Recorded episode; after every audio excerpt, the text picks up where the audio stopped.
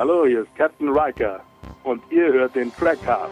Energie, Energie, Energie. Trackcast, der Star Trek Podcast mit Jan-Patrick Schlame, Thorsten Kroke und Malte Kirchner.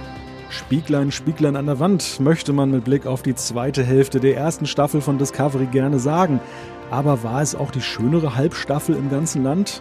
So sehr der Auftakt zur neuen Serie polarisierte, so zweigeteilt geht sie auch zu Ende. Also viel Diskussionsstoff für diesen 66. Trackcast. Und meine beiden Mitstreiter sind natürlich auch dabei. Sie sind der Elektroschocker des Trackcasts. Herzlich willkommen, Jan-Patrick Schlame in Hannover. Hallo allerseits. Und Thorsten Kroke in Köln. Einen wunderschönen guten Abend und ich begrüße an dieser Stelle wie immer unseren sehr charmanten Moderator Malte Kirchner aus Wilhelmshaven denn der ist für den Trackcast das, was das Glätteisen für Kadett Sylvia Tilly ist. Dieses sehr charmant ist ja immer wie süßes Gift, Thorsten. Ja, ich hätte jetzt, wäre jetzt eigentlich mit D dran gewesen, aber da ist mir jetzt so spontan nichts eingefallen, deswegen mache ich C nochmal. Wo auch immer ihr mit diesen Ideen immer herkommt. ich finde das auf jeden Fall sehr kreativ. Ja, ich habe ein ganzes Team an Storyschreibern hier sitzen, die dann eben dann tagelang grübeln, welches Intro und wie können wir das einleiten. Ja, und dann kommt das dabei raus.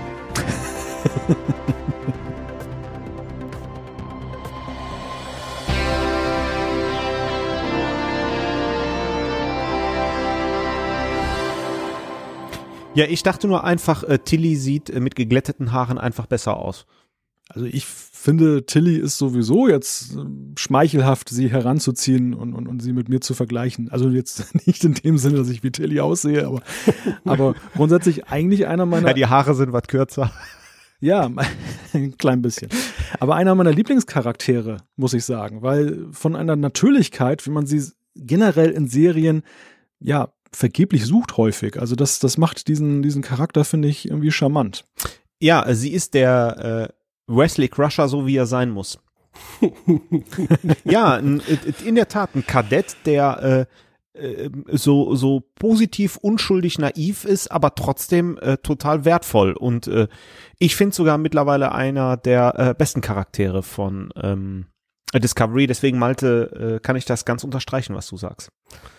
Ja, und natürlich so ein notwendiger positiver Gegenpol bei all den schlimmen und schrecklichen Dingen, die da im Laufe der Zeit immer wieder passieren. Ja. Oder ihr hattet ja, glaube ich, eben schon auch unschuldig gesagt, das trifft's äh, sicherlich auch sehr gut. Ja, also ich möchte auch schon fast sagen, dass, dass ja die meisten Charaktere, aber wir wollen jetzt nicht die Analyse vorwegnehmen, aber dass, dass die ja schon irgendwo Extreme sind. Also Lorca ist ein Extrem, äh, Michael Burnham ist auch irgendwo ein Extrem. Die haben extreme Biografien und, und durchleben Extremes. Und da ist es halt dann so ein bisschen ein Korrektiv, so ein bisschen ein Herunterholen, wenn man dann eben einen Charakter hat, der dann eben durch stinknormale, Stinknormalität sozusagen dann auffällt. Gut gesagt.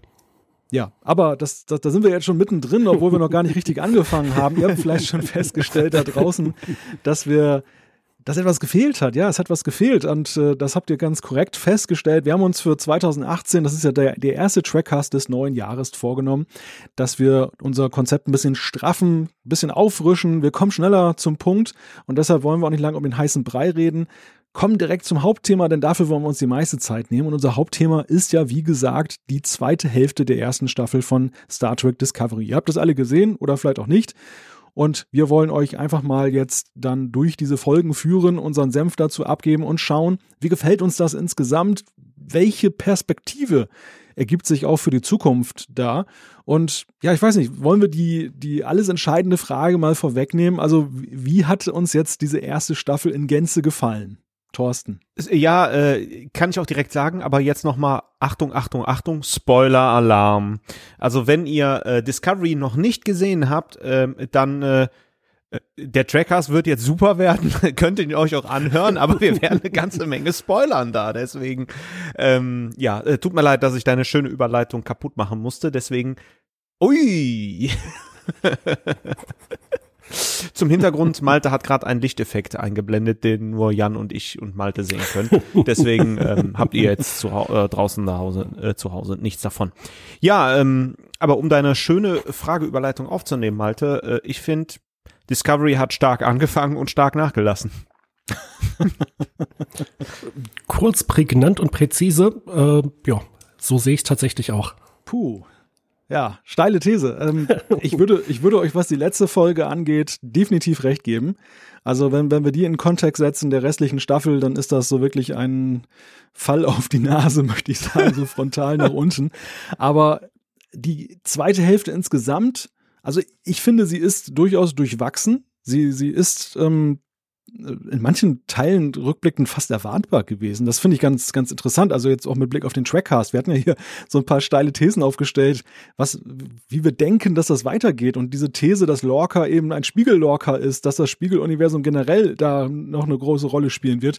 All das das war für mich so ein Déjà-vu. Als ich die Serie weiterguckte, dachte ich, hä, das haben doch Jan und Thorsten alle schon mal erzählt.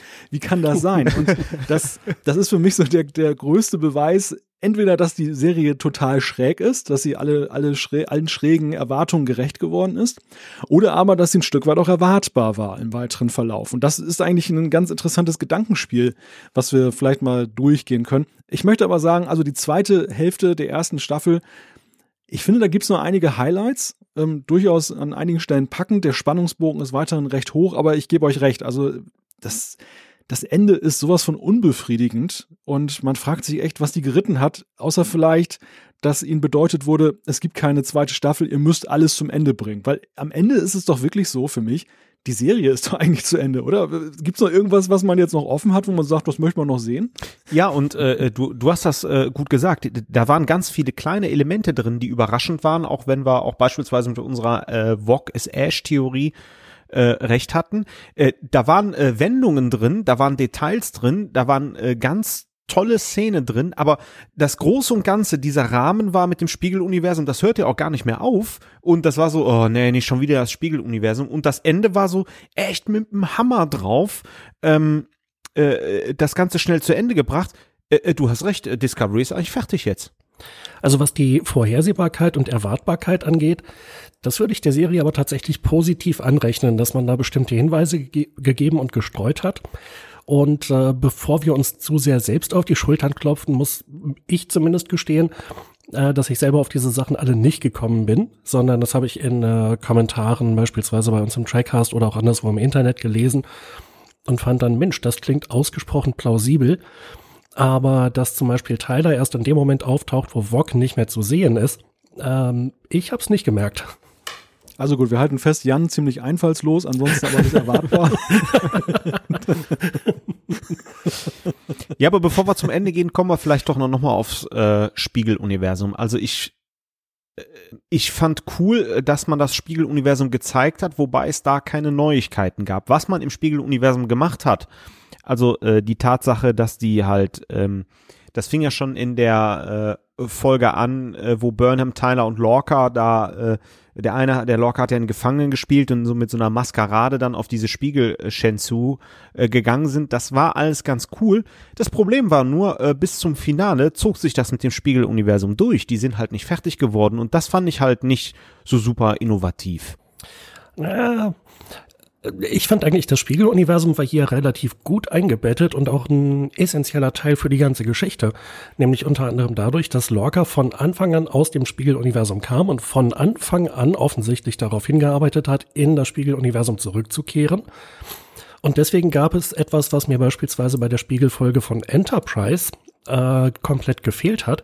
Es gab nämlich diesen Anker in unser, in Anführungszeichen, Universum mit den ja, in Anführungszeichen guten Charakteren, die jetzt im bösen Spiegeluniversum sind und irgendwie, ja, da wieder rauskommen müssen. Und äh, eigentlich haben die ja noch einen Krieg gegen die Klingonen zu gewinnen. Das ist ja so die, die Hauptaufgabe. Und dieser Trip im Spiegeluniversum, ja, das ist jetzt eine Notwendigkeit. Irgendwie müssen sie wieder zurück. Äh, aber ich finde, das ist in die Handlung der Serie richtig, richtig cool eingebettet. Also um nochmal ein bisschen Farbe in die Meinungslandschaft hier reinzubringen. Ich sehe das Spiegeluniversum sowohl positiv als auch negativ. Positiv in dem Sinne, was Jan gerade sagte, da würde ich anknüpfen. Es ist ja das erste Mal in Star Trek, dass wir wirklich so tief verwoben das Spiegeluniversum in der Handlung haben, dass es wirklich die, die Serie auch definitiv bestimmt. Also in Deep Space Nine, was ja sehr dicht erzählt war, kam das Spiegeluniversum ja auch mal wieder vor. Mhm. Gleichwohl war es ja eher so ein Ausflug. Es war eher so eine Episode halt. Eine Episode war man im Spiegeluniversum, dann war man wieder zurück. Und so wirklich folgenreich war es ja auch nie. Da war man sich so ein bisschen treu geblieben im Sinne von TNG. Also am Ende war alles so wie, wie vorher, alles gelöst, alles gut. Und hier ist es ja wirklich so, das hat ja weitreichende Konsequenzen, was in diesem Spiegeluniversum passiert. Oder wie Jan schon sagte, das Spiegeluniversum definiert ja das reale Universum ja auch ein Stück weit, das wir von Anfang an kennenlernen. Lorca ist ja nun mal eine Spiegeluniversumsfigur, ohne dass wir es wissen. Aber im Nachhinein rückt das ja alles in ein anderes Licht. Also insofern sehr bemerkenswert, wie man das eingearbeitet hat oder wie man das überhaupt aufgebaut hat. Die andere Seite ist die, mir, mir kam der Gedanke, ist das Spiegeluniversum vielleicht auch so ein dramaturgischer Kunstgriff, weil einem die Charaktere langsam ausgegangen sind. Also die haben ja dermaßen viele verbrannt und verholzt. Und wie, wie kriegen wir Captain Giorgio nochmal wieder zurück in die Serie? Machen wir ein Spiegeluniversum auf. Und das, das ist so ein, also ein Stück weit hatte ich echt so zeitweise das Gefühl, ähm, dass das inflationär war, dass jetzt auch jeder Charakter, der irgendwo mal aufgetaucht ist in dieser Serie bislang, dann wieder irgendwo sein Ebenbild finden musste in diesem Spiegeluniversum. Und vor allem natürlich dann auch die, ja, zer, zerstückelten, ermordeten oder sonst wie, dass die alle wieder zurückkehren konnten. Und ja, also wiegt es jetzt so schwer, dass es jetzt mein, mein Gesamteindruck der Serie trübt? Eher nicht. Aber der Gedanke kam mir definitiv beim Ansehen. Äh, das Tolle war ja, dass äh, Landry zum zweiten Mal gestorben ist in der ersten Staffel. Ne? ähm, bei Captain Giorgio fand ich eigentlich eher, das war ein ziemlich brillanter Kunstgriff, sie auf diese Weise zurückzuholen. Ähm, und da hatte ich auch nicht den Eindruck, dass das aus Verlegenheit geschehen ist, weil einem die Charaktere ausgegangen sind, sondern im Gegenteil, das macht eigentlich nur Sinn, weil sie am Anfang gestorben ist. Also das, denke ich, war als Handlungselement wirklich von Anfang an vorgesehen. Mm, sie spielt ja nun auch eine relativ wichtige Rolle, äh, gerade eben nicht nur im Spiegeluniversum, sondern auch noch beim Finale. Und möglicherweise ja darüber hinaus. Ähm, das mit Landry, das ist natürlich wiederum, das hat mich tatsächlich sehr überrascht, hm, als ein Bekannter meinte, Landry, die ist doch so böse und hintertrieben, die kommt doch garantiert aus dem Spiegeluniversum. Ach Mensch, stimmt, das würde alles erklären. Und dann stellt sich raus, die, naja, doch ziemlich krasse ähm, Sicherheitschefin Landry in unserem Universum kam wirklich aus unserem Universum. Ja, aber ähm, hm. Wenn ich da so ein bisschen drüber nachdenke, mir war, äh, äh, das ist, das war wunderbar eingebettet. Ich gebe euch recht, aber mir war das alles ein bisschen äh, zu lang. Äh, zwar der Handlungsbogen, äh, der ging dann weiter, was auch die Enttarnung äh, Vog äh, beziehungsweise äh, Ash Tyler, also dieses Zusammenspiel auslöste. Ähm, aber das hätte auch, äh, diese Enttarnung hätte auch zur Not im normalen Universum äh, funktioniert. Es ist natürlich cool, dass man äh, Giorgio wieder zurückgebracht hat und dass der Charakter, dass unklar ist, was mit dem Charakter ist, eine der wenigen offenen Fäden äh, am Ende der Serie. Ähm, wie gesagt, ich finde einige Elemente sehr cool, aber grundsätzlich war es ja jetzt wirklich nichts Neues. Ja, also ich hatte ja vorhin mich äh, deiner Meinung angeschlossen, Thorsten, stark angefangen und dann stark nachgelassen. Jetzt habe ich in der Zwischenzeit erstmal erzählt, warum ich das Spiegeluniversum eigentlich total super fand. ähm, äh, eine Sache, die mir überhaupt nicht gefallen hat, war diese ganze Geschichte mit äh, Tyler, äh, dass er so offensichtlich doch ein irgendwie chirurgisch veränderter Klingone war da habe ich echt Schwierigkeiten, mir das vorzustellen, wie das funktionieren soll. Dass man jemandem, keine Ahnung, irgendwie den, den Schädel zurechtschneidet und die Rippen zurechtstutzt, damit er dann innerhalb von wenigen Wochen oder wenigen Monaten äh, wie ein Mensch aussieht. Aber auch so, so richtig, ne, wie man sich einen Mensch vorstellt, mit Bartwuchs und allem drum und dran. Diese Erklärung fand ich ziemlich schräg. Ja. Ähm, Kennen wir doch aus TNG. da war es auch mal so, wenn man eine Außenmission auf einem Planeten gemacht hat, wo die ganz anders aussahen, dann ging man mal kurz zu Dr. Crusher und kam dann raus, so als wenn man so aussieht und äh, alles war wunderbar. Gut, ich gebe dir recht, insofern, wenn man die mal irgendwie geröntgt hätte oder hätte die sonst wie gescannt, hätte man sicherlich sehr schnell festgestellt, dass sie eben dann doch Menschen sind und nicht die, den Außerirdischen entsprechen. Hier bei VOG ist es ja so, dass ähm, selbst innen dann mit der Kreissäge und allem drum und dran, was wir gesehen haben, dann Hand angelegt wurde, damit das dann dem Doktor nicht so ad hoc auffällt, sondern dass er nur sagt, hm, der ist halt übel gefoltert worden, aber sonst äh, völlig intakt. Ja, aber auch, auch das, äh, ich habe leider vergessen, wer es war, aber bei uns in den Kommentaren hatte das auch jemand sehr schön beschrieben, ähm, dass das echt komplett unplausibel ist, dass man ein Raumschiff hat, was irgendwie einzelne Moleküle auseinander beamen kann oder einzelne äh, kleine Teilchen aber dann hat man irgendwie keine Chance festzustellen, dass ähm, dieser Körper von Tyler irgendwie mal ein Klingone war. Ja, ähm, ich äh, vielleicht zwei Bemerkungen dazu. Äh, Dr. Kalber findet es ja raus, er bezahlt aber dann mit dem Leben, was ich sehr überraschend und krass finde. Äh, das ist nämlich, äh, wir sehen das nämlich sonst immer bei Star Trek, der Arzt findet was raus und begibt sich da in eine schwierige Situation und jetzt ist er in einer sehr schwierigen Situation. Er verliert nämlich mit dem Leben. Und zweitens. Ich dachte, du meinst jetzt überraschend und krass, dass er rausfindet, dass Tyler in Wirklichkeit ein Klingone ist. Nee, dass, dass er drauf geht. Und anstatt die Sicherheit zu rufen, geht er hin ja. und sagt, hey, ich habe rausgefunden, du bist ein Klingone. Das war doch schon ein bisschen dämlich, oder? Ja, aber das ist schon so typisch Star Trek-like irgendwie. Also vielleicht in der Hinsicht, dass man so sagt, hier komm, ich bin dein Arzt, ich kann dir helfen. Genau. Das ist ein Trauma, da kommen wir drüber weg. Ja. Da, da, da ging der Counselor Troy mit ihm durch. Der zweite Punkt aber ist äh, vielleicht auch zu meinem Verständnis, man hat tatsächlich Wosch oder Wok 1 zu 1 umgewandelt, so wie ich es verstanden hatte. Es gab ja einen echten Teiler, also dass man die irgendwie verbunden hat oder wie war das jetzt? Ja, irgendwie hat man es wohl geschafft, Tylers Erinnerungsengramme Technobubble Fu in VOG reinzukriegen an der Oberfläche seiner, seines Bewusstseins. Man braucht ja eine Daseinsberechtigung, damit er überhaupt noch in der Serie verbleiben darf. Wenn er jetzt ein wirklicher ja. Klingone gewesen wäre als Feind, hätte man ja tatsächlich rausbeamen müssen ins All. Gut hat man getan, aber man hat ja wieder schön ja. zurückgebeamt.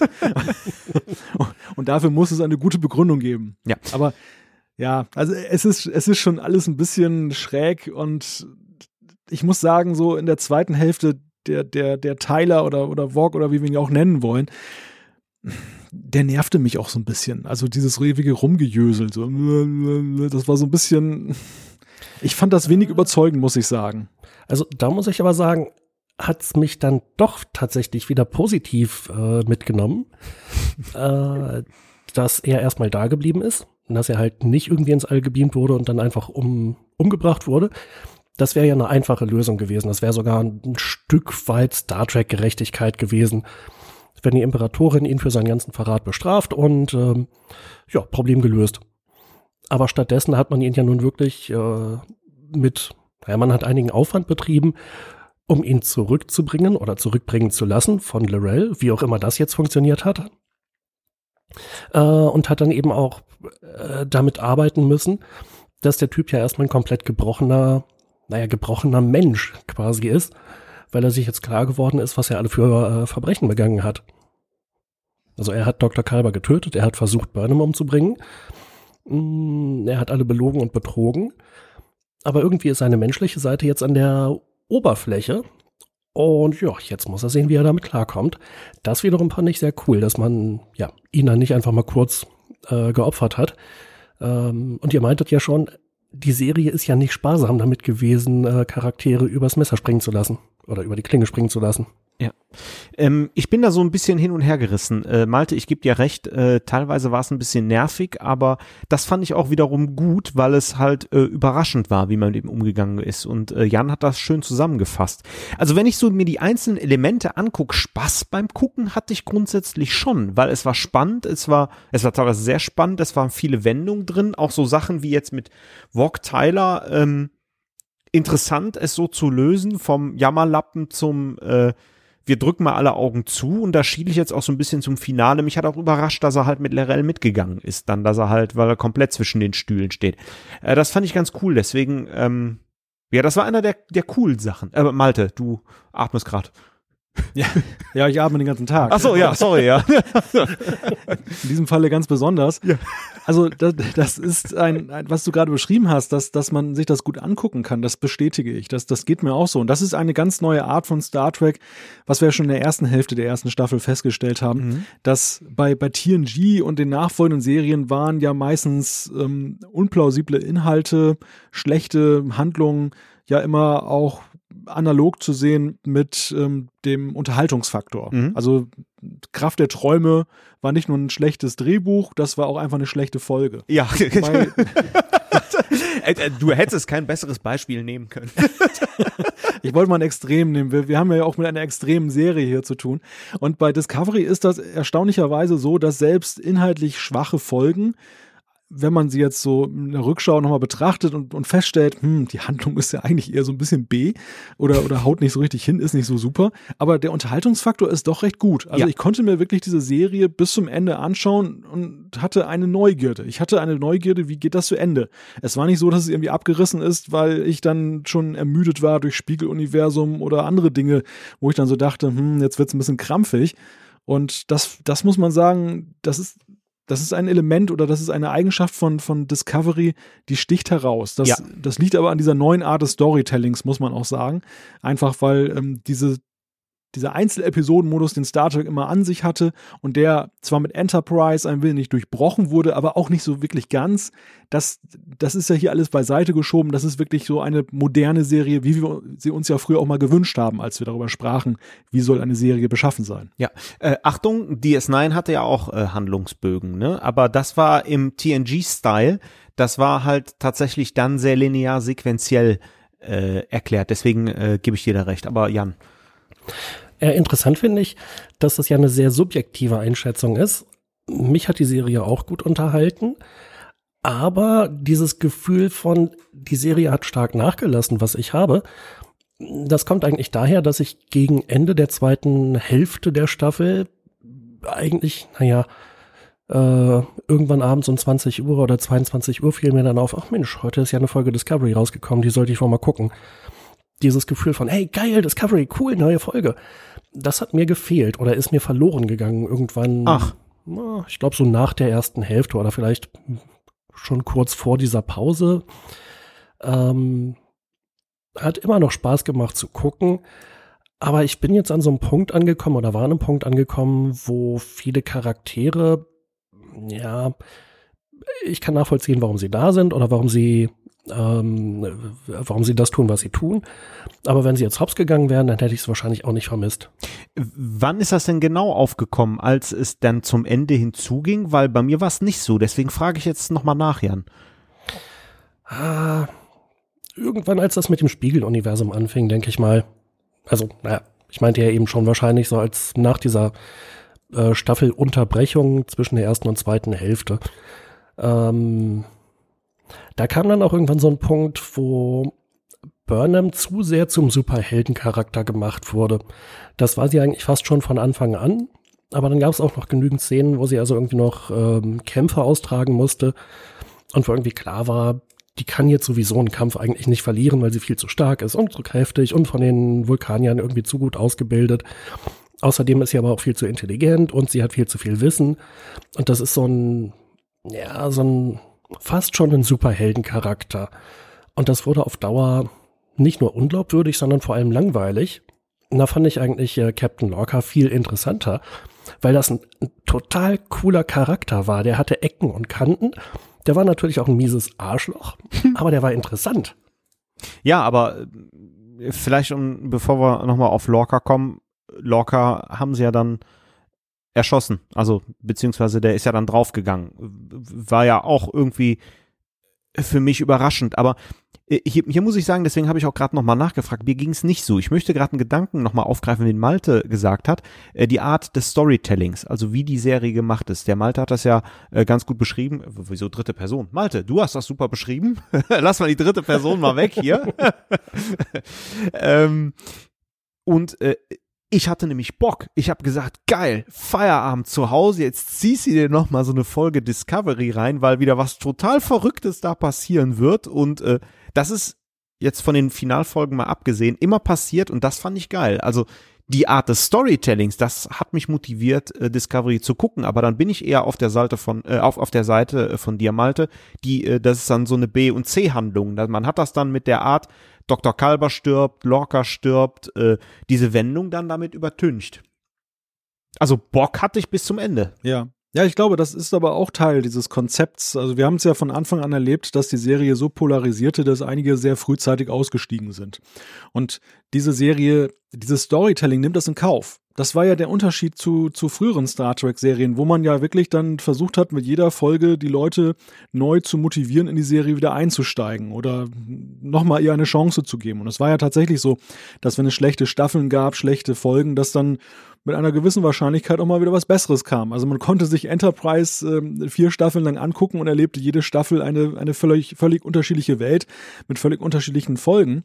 Und bei Discovery ist es so, ich glaube, die nehmen in Kauf, dass wer raus ist, ist raus. Und das ähm, ist, finde ich, mit seiner Kompromisslosigkeit auch irgendwie interessant. Also ich will es jetzt nicht gut sagen, aber es, es, ähm, es, es zeigt zumindest, es ist nicht so ein Anbietern um jeden Preis. Und das ist, wem es gefällt, der, der kann es sich dann gut angucken bis zum Ende. Der muss jetzt nicht dann fürchten, dass dann eben wieder das so alles in, in, in eine Unlogik gerät, dass, dass das widersprüchlich wird, weil man dann wieder versucht, die Einschaltquote zu heben. Und ähm, wer raus ist, der, der ist auch fundiert raus, weil er letztendlich sagen kann, die Serie wird auch nicht mehr. Also wenn es mir hier nicht gefällt, dann ist es schwerlich, ähm, noch irgendwie umzudrehen. Und das ja, das hat was für sich, irgendwie das so zu machen. Die Frage ist natürlich, auf lange Sicht, ähm, wir haben jetzt schon einige verloren am Anfang, das wissen wir, auch aus den Zuschriften, die wir bekommen haben. Jetzt haben wir Jan auch augenscheinlich verloren und bisschen auf dem Weg. Wo landen wir in drei, vier Staffeln? Ist dann überhaupt noch einer dabei, ja. der das guckt? ähm, ursprünglich gab es ja dieses äh, sogenannte Anthology-Konzept, ähm, wo jede Staffel eine komplett unabhängige Handlung erzählen sollte. Oder ob komplett unabhängig, weiß ich nicht, aber jedenfalls relativ unabhängig. Mm, jetzt ist natürlich schon noch die Frage, was ist in äh, Staffel 2? Knüpft das nahtlos an, ähm, an Staffel 1 an? Und bleiben wir auf der Discovery, die der Serie ja den Namen gibt, oder springen wir rüber auf die Enterprise von Captain Pike vor der Vierjahresmission von Kirk? Ja, nur dann frage ich mich, wie, wie kommt das zusammen mit dem Titel dieser Serie, wenn wir dann eine Enterprise-Serie in Staffel 2 machen?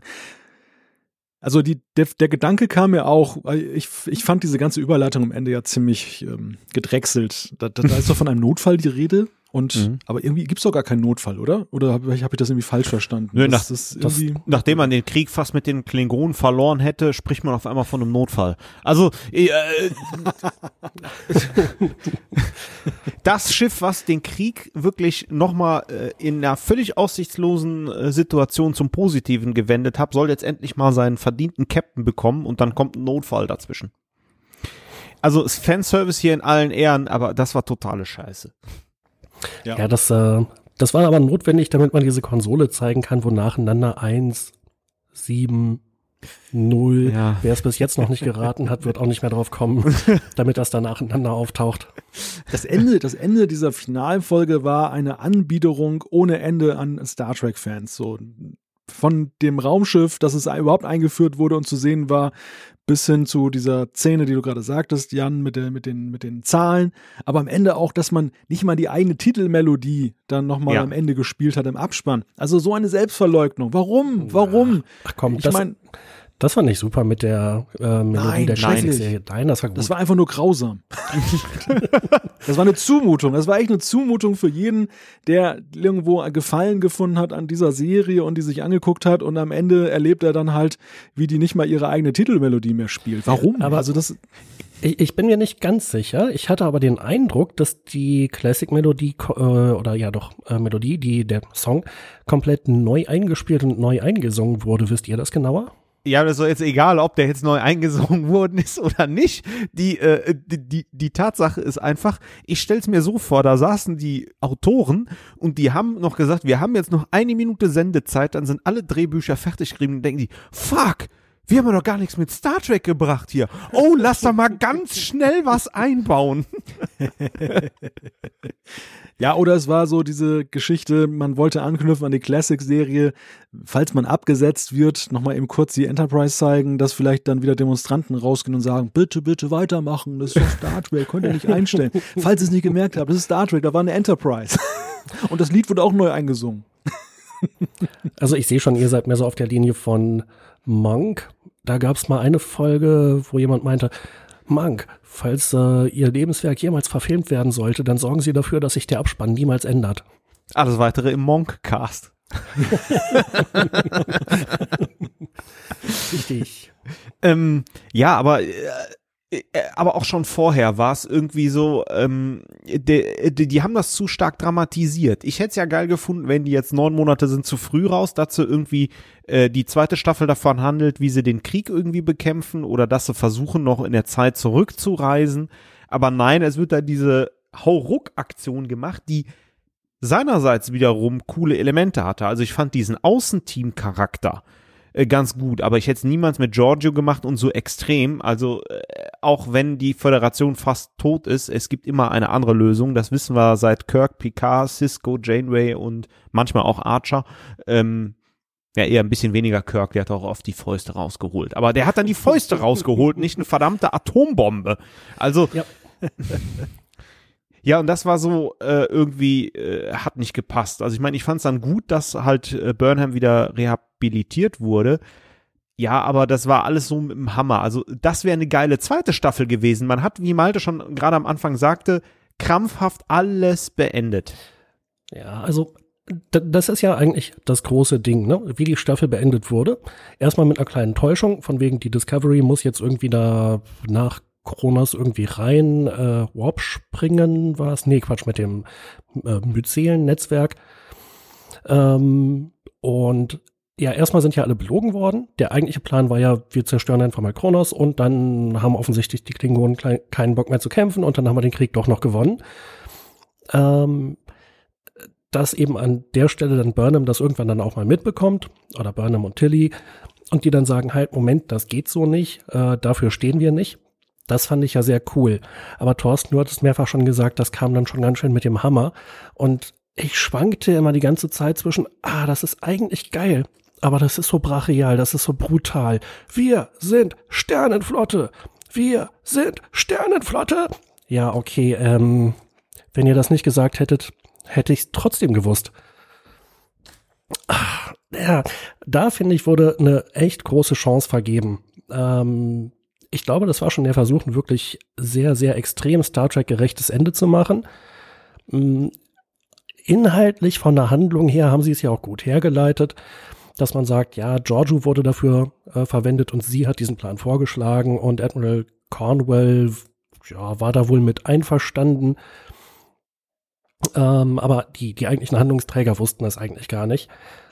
Ach, aber ja, so brachial, echt schade drum. Für mich war es eine ganz, ganz große vergebene Chance, ein äh, wirklich geiles Ende zu machen. Aber ich finde, ab der Entscheidung, Giorgio da wieder zum Captain zu machen, wird's schon absonderlich. Also da war eigentlich so für mich auch der Punkt, wo ich dachte, Gut, ich kann es vielleicht noch für mich ein bisschen nachvollziehen. Die Sternenflotte ist kurz vor der Kapitulation oder vor der Zerschlagung und da ist am jedes Mittel recht und da, da achtet niemand mehr so darauf, ob das jetzt eine richtige Entscheidung ist. Aber die, die Groteskheiten sind ab diesem Punkt ja wirklich hart aneinandergereiht. Also dass das äh, die, dieser Sprung in eine Höhle in, in Kronos da so drunter, toll gesicherter Planet, aber was in der Höhle stattfindet, kriegen die nicht mit und ich finde auch die Auflösung, dass man wieder zu Sternflottenidealen zurückkehrt, mal abgesehen davon, dass ich diese, diese triefige ähm, Medaillenverleihung da total zum Kotzen fand. Also das war ja, das war ja wieder so, man, man dachte ja, da hätte Abrams so irgendwie ein Gastspiel als Drehbuchschreiber und Regisseur in dieser Folge plötzlich gehabt. Aber, aber dass, dass die moralisch richtige und gute Lösung daraus besteht, dass man eine Massenvernichtungswaffe jetzt in die Hand dieser einen Klingonen gibt, die damit dann den Planeten eint und dass die Klingonen das zum Anlass nehmen, auch wiederum die Föderation in Frieden zu lassen, das ist schon arg Hanebüchen in meinen Augen. Also vor allem, da man uns ja nun wirklich über eine ganze Staffel nun auch gut, finde ich, teilweise Glauben gemacht hat, dass die Klingonen genauso nicht ticken. Also, dass die eben auf solche Deals, solche, solche Dinge, wie man sie aus TNG vielleicht noch kennt oder so, sich nicht einlassen. Und jetzt plötzlich wird das so handstreichartig gemacht und vor allem, das ist auf, es gibt auch keine Wendung mehr, zumindest nicht mehr zum Ende dieser Staffel hin, sondern das ist jetzt eben so. Ne? Das Giorgio ist abgezischt. Die Motivation der Charaktere ist da schon ein bisschen komisch. Also, warum genau hat sich Lorel da jetzt einverstanden erklärt? Aber noch geiler fand ich dann die Szene, als äh, Lorel da irgendwie bei diesem, keine Ahnung, klingonischen Rat oder sowas auftaucht und sagt, ich will eure Anführerin werden und alle lachen sie aus. Und das war so eine Szene, die hätte aus Austin Powers kommen können. Sie zückt da dieses Ding und alle sind, oh. oh, okay, dann, äh, ich meine, sie hat ja nicht mal erklärt, was das ist. Ich habe hier eine Fernbedienung. Ja und? Äh, interessiert das irgendwen? Ich habe hier eine Fernbedienung, mit der ich unseren eigenen Heimatplaneten zerstören kann. Wenn ihr nicht tut, was ich sage, dann mache ich das. Ähm, warum doch gleich? Ja, vor allen Dingen, selbst wenn die das dann schlucken, dann stelle ich dann den Klingonen namens Adlerauge mit einem Snipergewehr dahin. Irgendwann muss die ja mal aus der Höhle, aus dem Sicherheitsbunker, you name it, rauskommen, dann kriegt die einen verdammten Kopfschuss und ich angel mir dann die Massenvernichtungswaffe. Also das, ja. Soweit müssen wir gar nicht denken. Die Frage ist doch, gab es nicht mal Klingonen, bei denen es eine Ehre war, irgendwie für die Sache zu sterben? Also denen, denen müsste das doch eigentlich völlig schnurzpiepen egal sein, dass ähm, wenn die Intention ehrenhaft ist und das, sag ich mal, das standhaft bleiben ist ja nun, was soll ehrenhafter sein? Dann ist mir doch egal, ob mein Planet in die Luft gejagt wird, aus Sicht der Klingonen. Ja, aber dass es diesen Klingonen an der Ehrenhaftigkeit mangelt, gerade dem Kohl, das wurde ja schon äh, mehrfach dargestellt. Das war ja ein ziemlich verräterischer Bursche. So, und jetzt spinnen wir den Gedanken mal weiter. Äh, ich finde schön, dass er die Klingon, die aus TNG plus bekannte klingonische Ehre, die übrigens auch schon in TOS ein bisschen aufgetaucht ist, fällt mir gerade ein, ähm, äh, nehmt. Auf dieser äh, Massenvernichtungswaffe und das Erpressen der 24 klingonischen Häuser fußt die neuere klingonische Geschichte also alle Klingonen, die wir dann in TOS und vor allen Dingen in TNG gesehen haben und DS9, alles was damit zu tun hat, der R-Begriff, die klingonischsten Klingonen, Worf und die ganz guten Martok und wie sie alle heißen, ich meine, das ist nur dadurch entstanden, weil irgendeine so total verrückte Terroristin eine Massenvernichtungswaffe bekommen hat und damit die Häuser geeint hat. Scheiße, die hat die bedroht. So, und das ist schon ziemlich grotesk. Ja, zumal man auch da nie wieder von hört meines Wissens. Ja gut, es ist eine solche Schmach, dass keiner mehr drüber spricht, aber es erklärt wiederum, warum man dann vielleicht ins andere Extrem übergegangen ist, dass man besonderen Wert auf Ehre legt, ja. dann in späteren Jahrhunderten, weil man so unehrenhaft irgendwo seinen Ursprung hatte, dann, ja, keine Ahnung. Also es ist irgendwie, es, das ist Teil dieser, dieses unbefriedigend Seins, dieses Finales, wie dann eben diese, diese Wendung da herbeigeführt wird, dass der Krieg beendet wird. Auch finde ich, so, wo wir diese Szene haben, ich glaube, man sieht doch da die Erde im Hintergrund und vorne sind schon die Raumschiffe ja. von den Klingonen und dann, oh, ja, Krieg zu Ende, dann drehen wir ab. Also warum haben die die ganze Zeit nicht schon angegriffen? Worauf haben die denn gewartet? Das ist alles sehr, sehr, äh, nicht in dem Stile, wie wir es eben die ganze Staffel über gesehen haben. Es war so temporeich und plötzlich haben wir dann da auch teilweise eine Entschleunigung, dann, weil es jetzt dramaturgisch nutzt und so. Es muss, man musste schnell fertig werden. Das ist wirklich so der, der Eindruck, den, der hängen geblieben ist, den ich auch so vielerorts gelesen habe. Also, gibt es jemanden, der, der dieses Finale gut findet? Ja, Burnham wahrscheinlich, ne? Die ist wieder rehabilitiert. Haben wir natürlich noch einen Aspekt äh, dieses Myzel-Netzwerk. Ich hoffe, ich habe es jetzt für die deutsche Fassung richtig ausgesprochen. Mhm. Ähm, von Anfang an war ja die Frage, hey, wenn das so geil ist, warum benutzt man das in der Zukunft nicht mehr? Und warum weiß dann niemand mehr von? Ähm, da hatte ich ja nun die ganze Zeit drauf gewartet, dass irgendwie eine total coole, plausible Erklärung kommt. Vielleicht sogar eine, die einen so richtig mitreißt, aber wenigstens irgendwie eine coole Erklärung, äh, warum dieses unglaublich coole Netzwerk später nie wieder benutzt oder erwähnt wird. Und da ist ja auch komplette Fehlanzeige. Also irgendwo heißt es halt, ja, das äh, unterliegt der Geheimhaltung und das war's. Das war übrigens ganz interessant gewesen, aber ich, das ist jetzt wieder das Problem, was wir haben. Ähm, äh, ein Bekannter, äh, der schrieb mich dazu an, äh, Daniel, Grüße an der Stelle. Ähm, die Voyager hätte doch mit so einer Information mal richtig viel anfangen können, oder? Ja, zum Beispiel.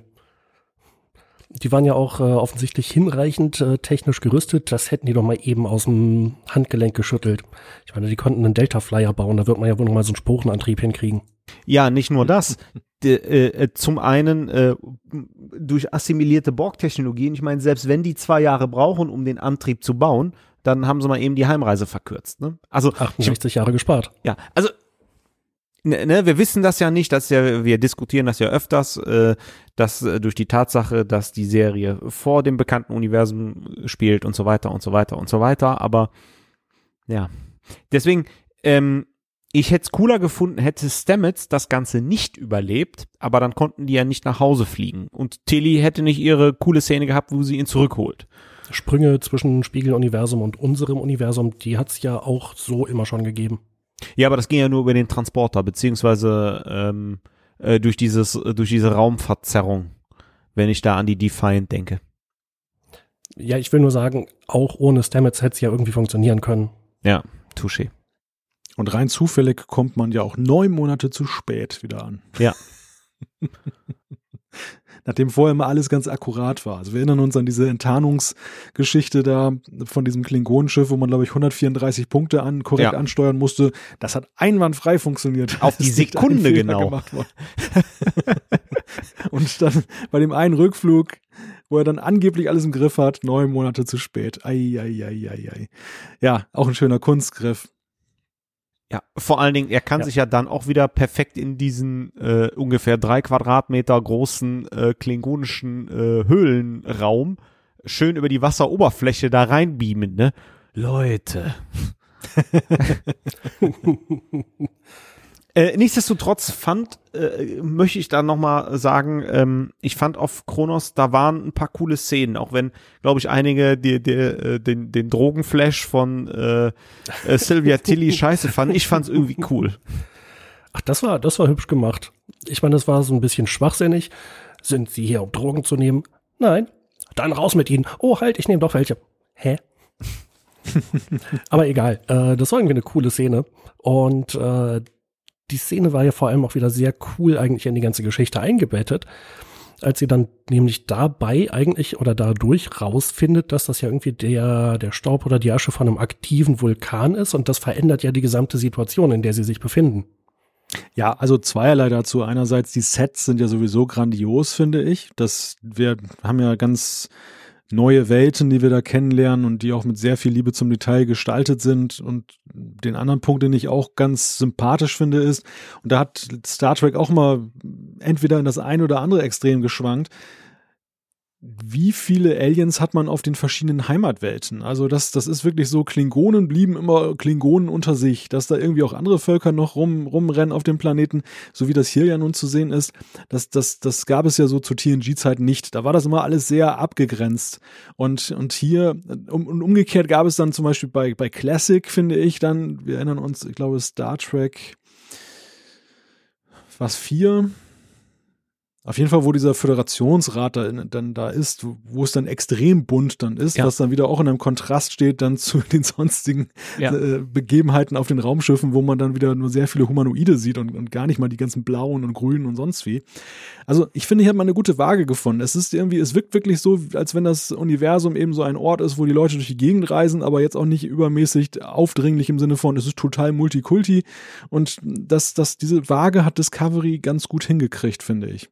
Äh, ähm, da muss ich, tut mir schon wieder leid, wer auch immer das bei uns in den Kom Kommentaren geschrieben hat. Aber ein ganz interessanter Aspekt ist natürlich, äh, die Klingonen sind gerade im Krieg mit den Menschen und jetzt latschen da irgendwie so ein paar Menschen über die klingonische Heimatwelt und niemanden interessiert das.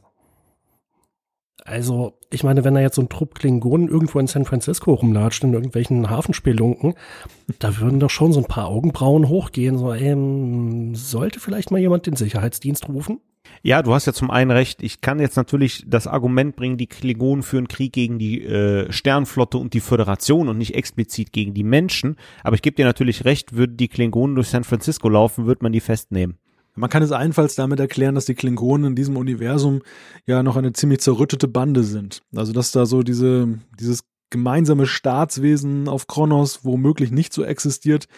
Eine gute Sensorik hier augenscheinlich auch nicht. Man merkt ja nicht mal, wenn ein feindliches Raumschiff sozusagen unter der Erde da sitzt.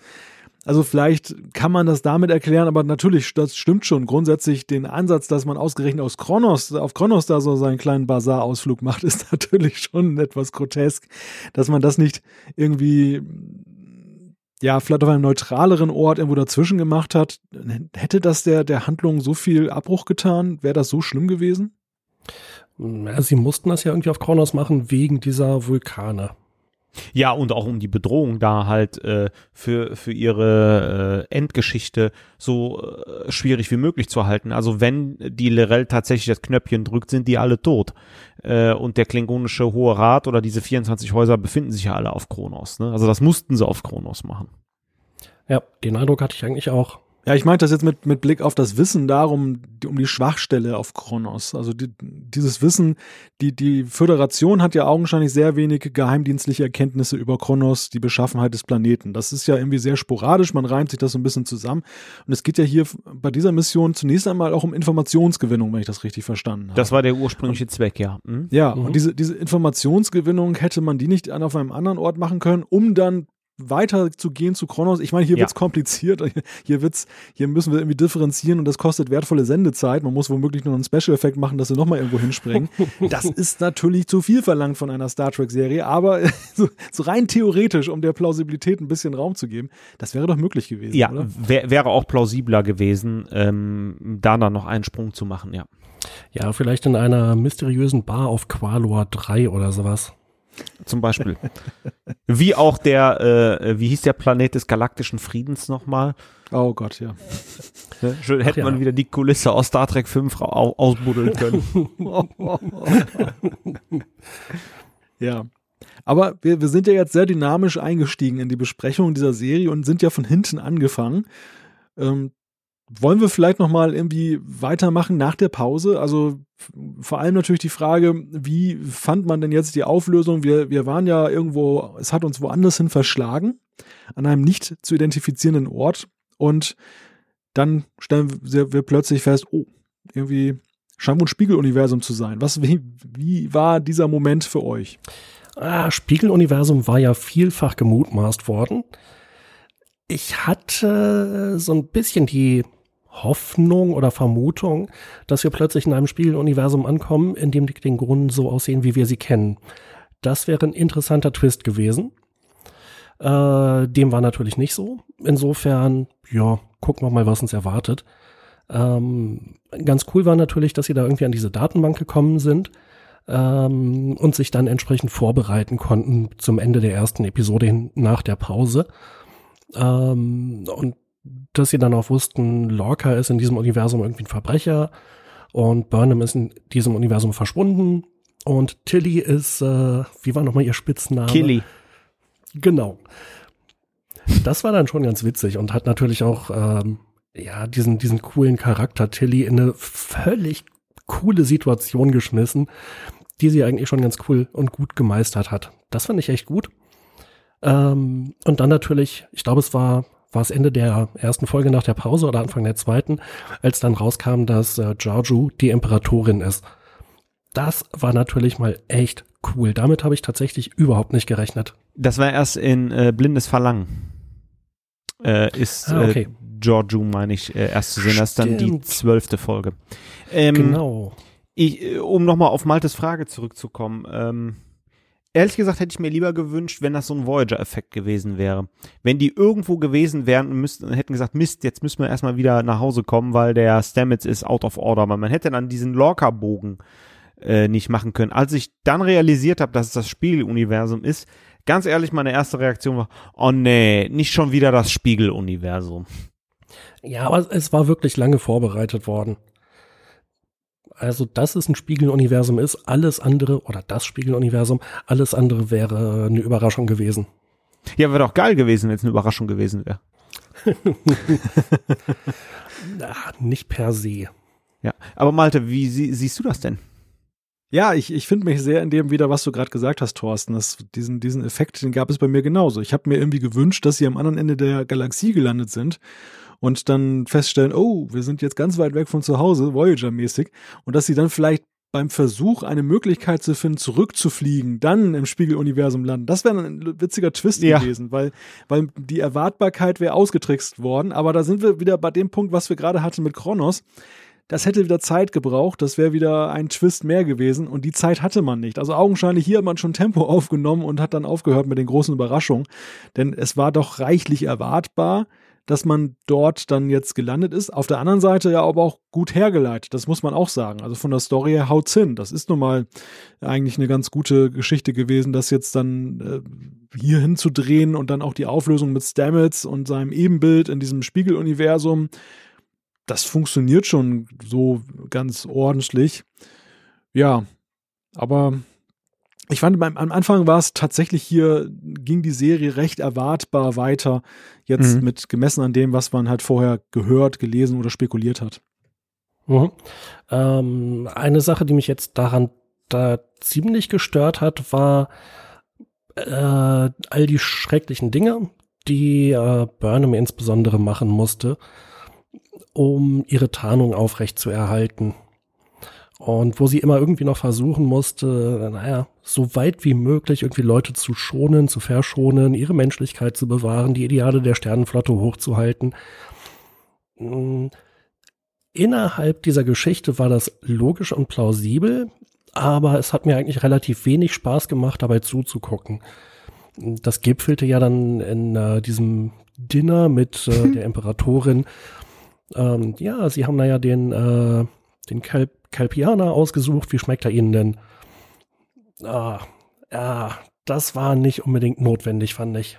Also ganz ehrlich, ich fand diesen Bogen eigentlich ziemlich geil, weil es wurde die ganze Zeit damit gespielt, dass äh, Burnham im Spiegeluniversum eine große Nummer ist und ich hatte den Eindruck, man wollte, bis auf das Dinner äh, mit dem Kelpianer, äh, sie so ein bisschen in Versuchung führen äh, die ganze Zeit. Und an der einen oder anderen Stelle, glaube ich, hat sie auch mal für eine Millisekunde überlegt, weil sie hatte das Kommando über ein Schiff, sie war da eine Nummer, sie ist sowieso ein bisschen gefühlskalt. Natürlich klar, sie ist ja eine von den Guten, äh, also sie hat die ganze Zeit für unser echtes Universum, äh, Jan hat das so, so genannt, ich benutze das jetzt auch mal, unser Universum, ähm, äh, gekämpft, aber ich fand's schon cool und ich fand dieses Horrormäßige, jetzt essen wir einen Kelpianer, ähm, äh, mir hat's irgendwie gefallen. Also bei DS9 haben sie sich ja schon echt Mühe gegeben darzustellen, wie brutal und gefährlich das ist und äh, Imperatorin Kira, die da irgendwie reihenweise Leute abschlachten lässt, aber das hat man zumindest nicht gesehen. Äh, die ist Intendantin, ne? Das ist nicht die Imperatorin der Terraner, ah. das ist eine Intendantin da. Mein Weil Fehler, du hast die, recht. Natürlich. Die Terraner haben ja zu dem Zeitpunkt bei DS9 gar nichts mehr zu melden, die führen den Widerstand an. Mit Smiley. Ah, krass. Stimmt. Ne?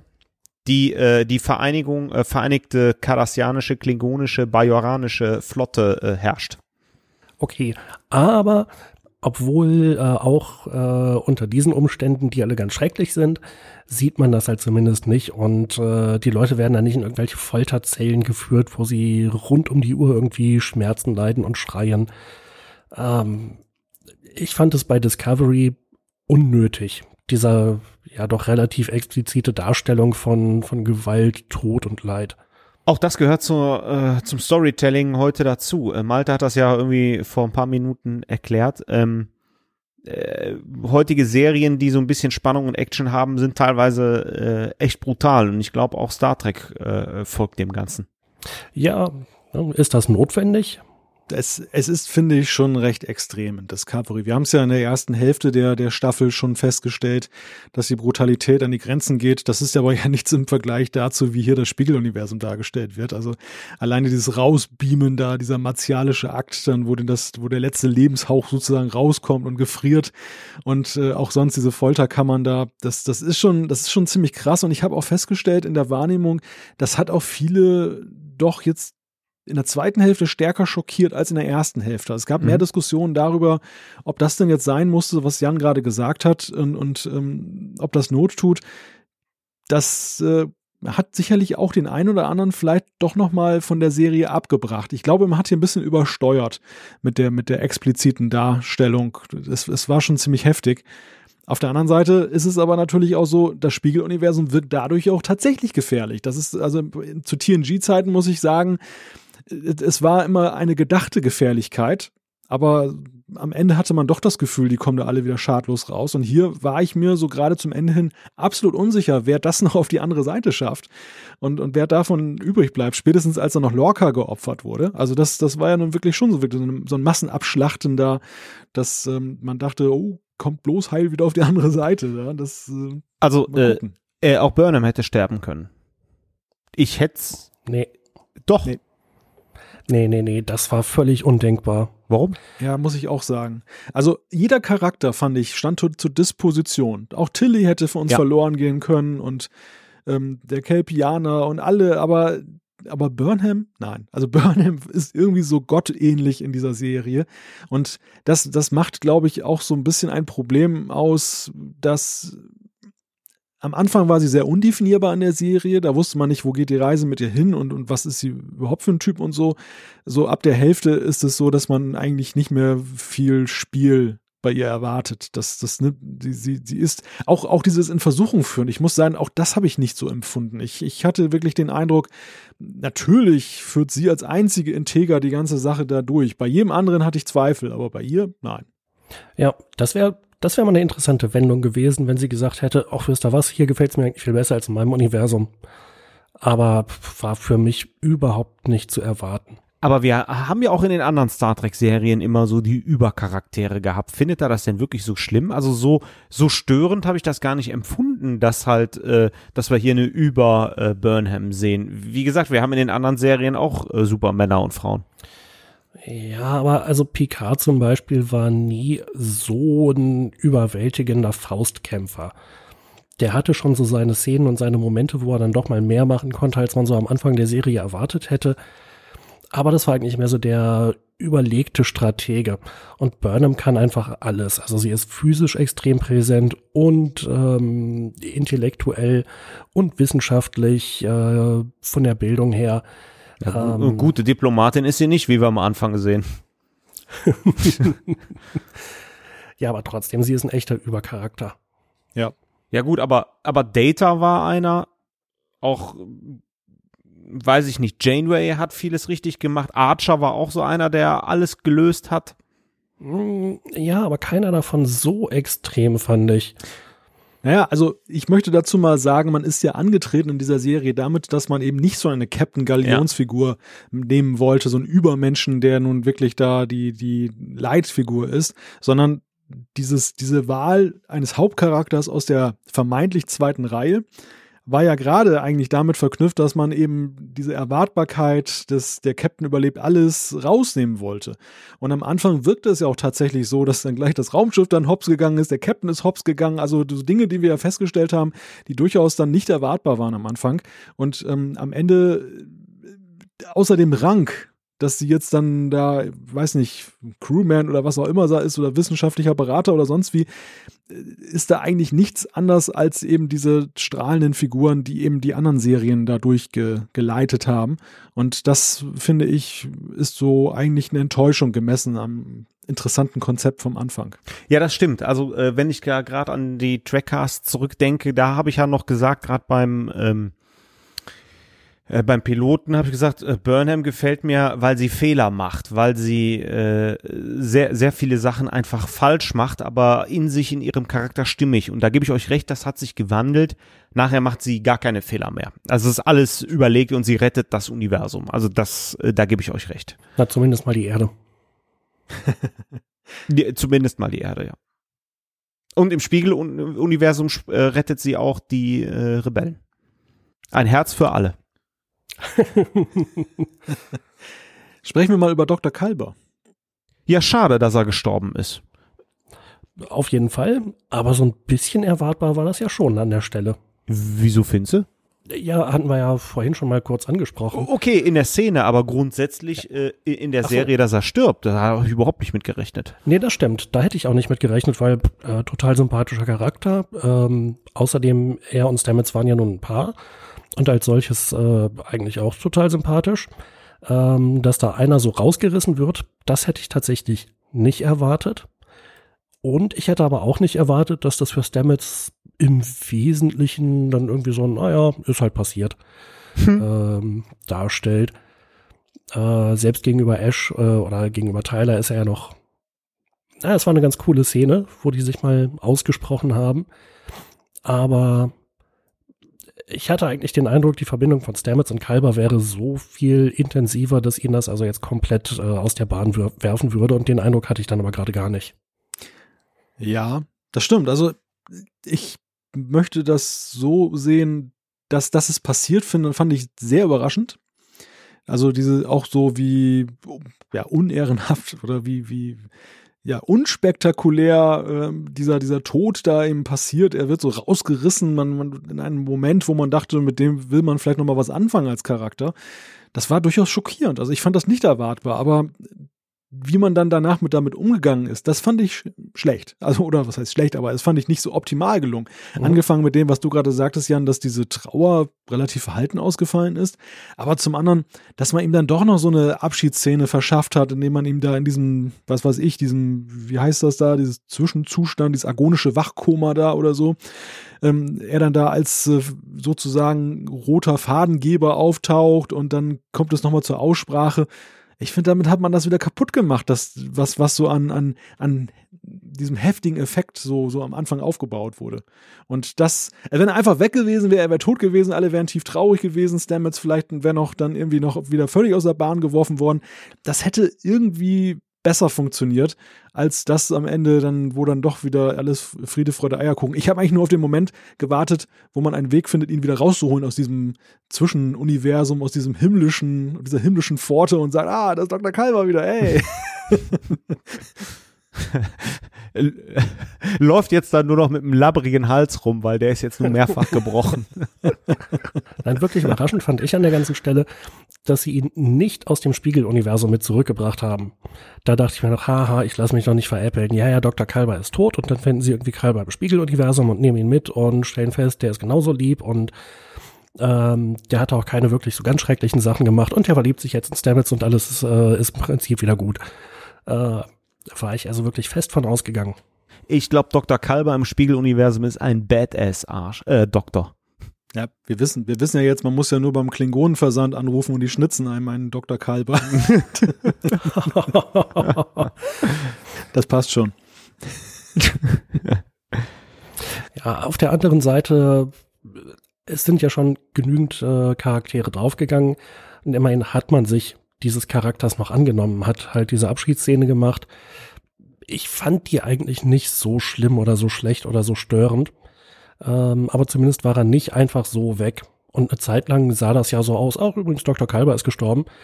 Ähm, aber dann hatte das ja doch noch mehr Auswirkungen. Äh, und wohlgemerkt, der war von Anfang an ein Gastcharakter. Der gehörte nie zu den Hauptdarstellern der Serie. Ja gut, ich weiß. Ja gut, aber Giorgio ist ja auch am Anfang gestorben und Lorca ist ja auch gestorben. Also das hat jetzt nichts damit zu tun, ob die jetzt Hauptcharakter sind oder nicht. Nein, das nicht, aber äh, dafür, dass er gestorben ist, hat man ihm relativ viel Zeit gewidmet, obwohl er kein Hauptdarsteller war, ja. finde ich. Ja, aber das ist das Geile, dass das halt auch kein Indiz mehr ist. Also da erinnere ich an Game of Thrones, die äh, ständig Leute äh, pro Folge oder staffelweise zum Maincast machen und dann wieder zum Nebencharakter und wieder zurück und äh, könnte sein, dass mal der, mal der stirbt. Also ich will jetzt auch nicht zu viel spoilern. Mehr Details im Game of Thrones Cast, aber ich glaube, das ist jetzt kein Indiz mehr. Aber in dem Zusammenhang äh, mal eine andere Frage, wo ist eigentlich der echte Lorca abgeblieben? Glaubt ihr, den sehen wir mal? Ja, also das ist ja, denke ich, noch eine Option, den mal irgendwann herauszukramen. Wäre auf jeden Fall sehr interessant. Oder ich würde mich sehr freuen, äh, Jason Isaacs wiederzusehen in der Serie. Ja, ja, vielleicht ist jetzt die falsche Giorgio auf ihrer, auf ihrem Weg durch das echte Universum jetzt auf der Suche nach dem richtigen Lorca oder so. Dann wird das wieder für, für große Verwirrung sorgen, wenn es dann weitergeht mit dieser Serie. Ja, oder ist der, oder ja. sorry, äh, ich überlege gerade, in der Serie wird ja auch gesagt, als der äh, in der ähm, Halbstaffel da bei dieser Konferenz ist, kurz bevor er gekidnappt wird, das müsste die ähm, Folge 1.5 gewesen sein, glaube ich. Nee, 1.4 gewesen sein. Ähm, also hier diese, mit diesem ganz schwierigen Titel, The Butcher's Knife Cares Not for the Lamb's Cry. ähm, da haben sie ja gesagt, irgendwie, dass seine gesamte Crew gestorben ist, nur er überlebt hat. Vielleicht ist er ja auch, vielleicht ist der echte Lorca ja auch da äh, über die Klinge gesprungen. Ne? Aber das äh, nur äh, nerdy, turdy Wissen am Rande.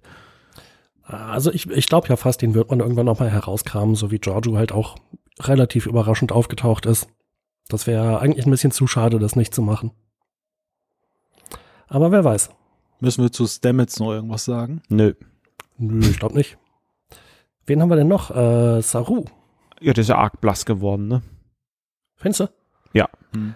Naja, gegen Ende hin hat er relativ wenig zu tun, das stimmt, aber er ist zumindest einer der Charaktere, die ja auch nicht durch irgendwelche gespielten Grausamkeiten auf sich aufmerksam machen.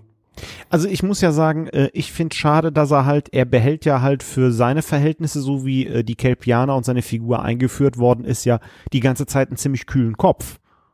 Ne? Und das finde ich irgendwie wieder so ein bisschen schade. Also ich erinnere da auch mal aus der ersten Staffel die Folge, wo er irgendwie ähm, eigentlich da mit auf diesem Favo-Planeten, das war hier Civis Park im Parabellum, ähm, wo er da irgendwie äh, äh, ja komplett äh, abdreht und äh, da fernbleiben will. So ein hochemotionales Wesen und der behält ja eigentlich die ganze Zeit äh, dann doch einen kühlen Kopf. Und das finde ich auch irgendwie ein bisschen schade. Deswegen wirkt so ein bisschen blass. Die, nach dem Motto, jetzt wissen sie nicht mal, was sie mit dem tun, außer eine Suppe aus ihm zu machen. ja, auch das, ähm, er hatte ja Burnham gefragt, ob sie noch andere Kelpianer getroffen hat und sie sagt nein. Irgendwann findet er dann raus, dass sie ihn belogen hat und ja, sie erklärt ihm das kurz, warum und dann ist das auch gegessen. Ja. Ja, ja man hätte da noch schön mitarbeiten können, Thorsten, da gebe ich dir recht. Mit dieser, mit diesen Unsicherheiten, die er einerseits hatte und ein Stück weit auch mit seiner Nicht-Integriertheit in die, in die restliche Besatzung, die die, auf der einen Seite ist er hoch in der Karriereleiter, auf der anderen Seite ist er da doch so ein bisschen ein Außenseiter in dieser Besatzung und es deutete sich ja an, dass man da ein bisschen mitspielt. Am Ende verkommt er, finde ich, so zum Stichwortgeber. Er ist halt dann immer da für die Kommunikation, wenn man jemanden anrufen will und dann ist er dann parat, fliegt das Raumschiff äh, anständig dorthin und so weiter. Also da kann man nichts gegen sagen. Er ist ein ganz getreuer. Aber ja, so, so, es fehlt so ein bisschen der Pep. Also man, man hätte wirklich gedacht, diese Figur, ich erinnere mich an unsere Besprechung von der ersten Hälfte der Staffel, wir waren alle sehr angetan von diesem Charakter. Wir haben viel Potenzial gesehen mhm. und dieses Potenzial wird zumindest in dieser zweiten Hälfte der ersten Staffel nicht entfaltet. Gleichzeitig verbaut man sich es aber auch nicht, noch mehr aus ihm zu machen, muss man auch sagen. Also es gibt viele Charaktere, die, die werden in einer Weise oder wurden in einer Weise weiterentwickelt, dass das Potenzial, was wir vielleicht gesehen haben, jetzt nicht mehr geschöpft werden kann. Bei Saru ist der, ist das Raumschiff noch nicht abgeflogen. ja, genau, gut gesagt. Also ich würde mich da anschließen, dass er jetzt in dieser zweiten Hälfte etwas blass bleibt, aber da ist noch alles offen. Äh, nach wie vor finde ich ihn eigentlich einen super interessanten Charakter, ähm, optisch echt interessant äh, dargestellt. Und ähm, da würde mich auch mal früher oder später irgendwie ein Making-of interessieren, äh, wo eigentlich Doug Jones endet und äh, wo die, keine Ahnung, hier Latex-Kram anfängt. Bei den, keine Ahnung, Fingern, Gesicht, äh, alles. Äh, bei den Stöckelschuhen definitiv. ja. Äh, ja. Was haben wir denn noch? Äh, wen haben wir denn noch an Charakteren? Lorca haben wir ja schon immer wieder angesprochen ähm, sein ja, Feldzug, äh, die Imperatorin zu stürzen und das Imperium an sich zu reißen. Im Prinzip alles sehr schlüssig geschildert, oder?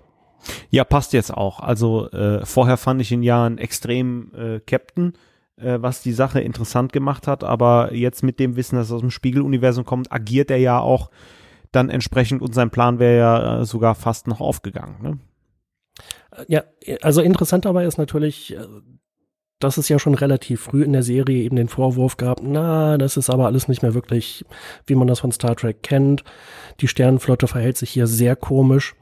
Und vieles davon geht aber eben direkt auf Lorca zurück und auf sein, ja, sein Bestreben, sich eine Crew zusammenzustellen aus Leuten, die ihm persönlich vertrauen. Nicht, weil er Captain ist, sondern ihm persönlich, äh, weil sie ihm was schulden. Wie zum Beispiel Burnham, die hat er da ja sehr, sehr, sehr geschickt aus dieser Notsituation gerettet. Äh, und ja, rein zufällig, natürlich äh, mit viel Planung in seine Crew integriert. Und sie ist ihm was schuldig. Genauso Tyler, den er da aus dem klingonischen Gefangenenlager da rettet. Naja, entpuppt sich ja nachher als nicht komplett vorteilhaft für ihn. Äh, aber eigentlich war das auch wieder so ein Charakter, den hat er mitgerettet, der schuldet ihm was, ein Terry Mudd, den hat er links liegen lassen, der interessierte ihn nicht, den brauchte er nicht. Ähm, und ich glaube, Saru sagt das dann später mal. Ähm, naja, die Analogie wäre halt so, der Fisch stinkt vom Kopf her. Wenn halt der Captain äh, schlechte Entscheidungen trifft und ein schlechter Typ ist, dann sind auch andere Crewmitglieder mal eher geneigt, schlechte Entscheidungen zu treffen. Und äh, so gesehen wäre ich schon durchaus sehr interessiert, wie die Discovery mit einem neuen Captain in einer neuen Staffel agiert und wie die Crewmitglieder agieren. Und vielleicht auch, wie viel äh, Sternenflotte, wie man sie aus TNG oder generell aus anderen Zeiten kennt, äh, dann wieder zurückkehrt auf die, quasi auf die Gänge von dem Raumschiff.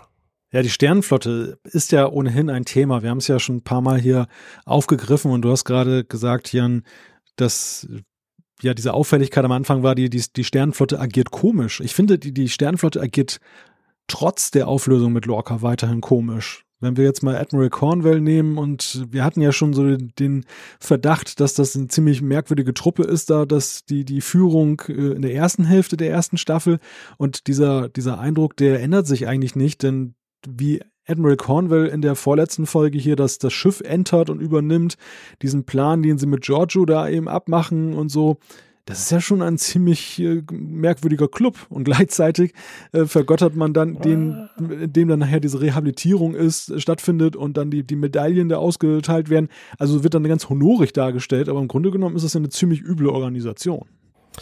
Ähm, da fühlte ich mich aber zwischendurch auch erinnert an den neunten Kinofilm Star Trek Der Aufstand, wo ein Admiral ja für sich beschlossen hat, ähm, diesen Planeten hier auszubeuten, das ist für uns jetzt wichtiger als das Wohl der Bewohner. Und so würde ich eigentlich auch die Sache oder die Entscheidung von Admiral Cornwall sehen, die halt sagt, wir stehen hier am Rande der, nicht nur der Niederlage, sondern am Rande der Vernichtung durch die Klingonen und wir müssen jetzt drastische Maßnahmen ergreifen. Und das ist ja dann auch wieder die Überleitung ja, zur Heldenhaftigkeit von Burnham und der restlichen Discovery Crew, die dann sagt, nein, das können wir nicht machen, wir sind Sternenflotte. Ja, jetzt kann man natürlich auch noch äh, Cornwall zugute halten, dass er auch die zu übelste Sorte gefoltert wurde und Gefangene war von den Klingonen und halt deswegen vielleicht noch so ein bisschen Rachebestrebungen hat. Ähm, auf der anderen Seite äh, muss ich schon sagen, naja, äh, äh, sie hat sich ja offensichtlich mit den äh, Admirals und auch mit Botschafter Sarek abgestimmt. Das kommt ja am Ende, äh, scheint das ja nochmal durch. Jetzt kann man sagen, in so einer extremen Situation, hm, aber so ganz sauber sternflottenmäßig finde ich es nicht.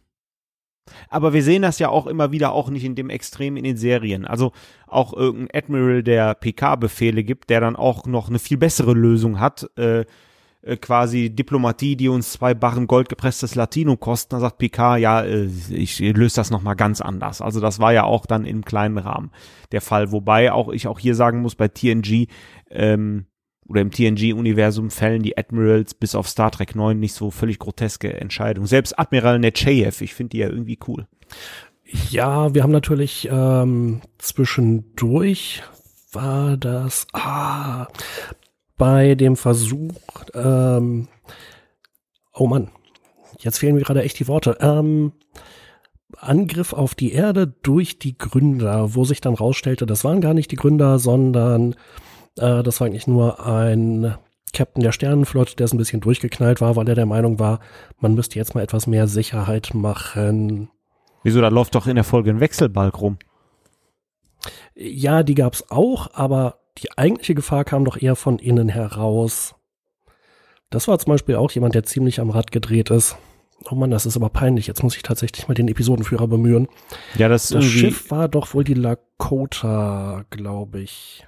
Äh, ich bin ja froh, dass äh, DS9 in der vierten Staffel mit der Weg des Kriegers startet und nicht mit dieser völlig komplizierten Folge. Müssen wir auch noch irgendwann besprechen, ne? Weg des Kriegers. Ja, auf jeden Fall. Ja, es gibt auf jeden Fall den Präzedenzfall, dass die Föderation kein so super toller Club ist, zumindest an der Spitze. Und vielleicht, wenn ich so darüber nachdenke, ist es ja auch konsequent, dass, dass, dass es hier diese Widersprüchlichkeit gibt.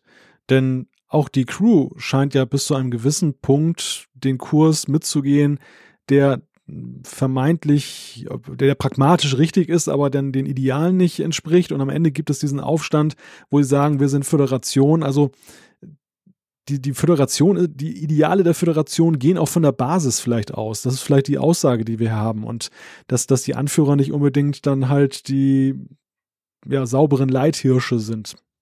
Also quasi, also quasi die Jusos der Föderation. ei, ei, ei, ei. So, ich muss mal zumindest gerade mal kurz auflösen, wen oder was ich meinte. Das war die DS9-Episode Die Front, beziehungsweise der zweite Teil war Das verlorene Paradies. Das waren die Folgen 4.11 und 4.12. Und der Admiral, das war Admiral Layton. Ach, äh, ach so, äh, du hast die Folgenepisoden gesucht. Ja, das war Homecoming und Paradise Lost. Das hätte ich dir jetzt auch sagen können. Homefront, nicht Homecoming. Ja, meine ich doch. Hauptsache Home. Aber Paradise Lost ist richtig, ne? Das müsste richtig sein, ja. Wo sie wieder die guten alten TNG-Uniformen rausge rausgekramt hatten. Da musste sich Avery Brooks ja noch richtig reinschießen. Der hatte nämlich ein, zwei Raktaginos und ein Cremetörtchen zu viel gehabt mittlerweile. Ja, und dafür war Jordys Verflossene in völlig neuer Rolle als äh, erster Offizier dabei. Ja, auch da sah die gut aus. ja, die hatte, glaube ich, nicht zu viele Cremetörtchen gefressen. Dr. Lea Brahms, oder wie meinst du? Dr. Ja, Lea genau. Brahms, genau. Die hat, die hat immer so einen so einen, so einen, so einen leicht angefressenen, zickigen Gesichtsausdruck, wenn, wenn Jordi mal wieder am Warp-Antrieb rumdoktert. Ja, der den erfunden. Ich meine, also nicht den Warp-Antrieb, aber doch die Spezifikation. Ja, da den den den den den den, den neuesten Heisenberg-Kompensator.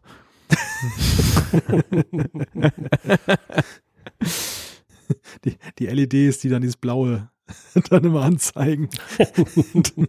ja, da ist mir übrigens nochmal aufgefallen, wie modern der Warp-Antrieb der Voyager ist, weil bei TNG war das ja so, die, die gingen ja von oben, von oben nach unten, von unten nach oben und haben sich dann am, am Dilithiumkristall getroffen, so ja. schön rhythmisch und je schneller Warp, desto schneller sind die Dinger. Bei Voyager mhm. war das ja schon so ein waberndes Feld. Boah. Die Geräusche vor allem fand ich bei TNG auch immer klasse. Wuh, wuh, wuh. Ja. wenn man da im, im, Maschinenraum arbeitet, man muss ja verrückt werden. Dann. Und vor allem, wenn die dann Warp 9 fliegen. ja, vor allen Dingen jetzt. Ja, aber ich fand das trotzdem extrem cool, dass sie diesen Effekt hatten. Von irgendwo auf dem Schiff äh, gibt es halt so einen Antrieb und der ist, irgendwas ist halt immer zu hören, deswegen. Ja. So ähnlich wie halt auf so einem, keine Ahnung, Kreuzfahrtschiff, so ein fetter Diesel. Wobei ich weiß gar nicht, ob es ihn noch gibt. Eben jetzt hat, jetzt hat Jordi schon kaputte Augen. Jetzt hat er ja irgendwie nach 15 Jahren Maschinenraum demnächst noch kaputte Ohren. aber ich finde, ich finde, wo du es gerade ansprichst, ist natürlich ein Exkurs an der Stelle. Aber das ist ja so Zeitgeist pur eigentlich. Ne? Also ja. der, der Warp-Antrieb von TNG ist so richtig 80er Jahre, wie man sich das vorstellt. Ja. So diese, dieses 80er Jahre Technologiebild.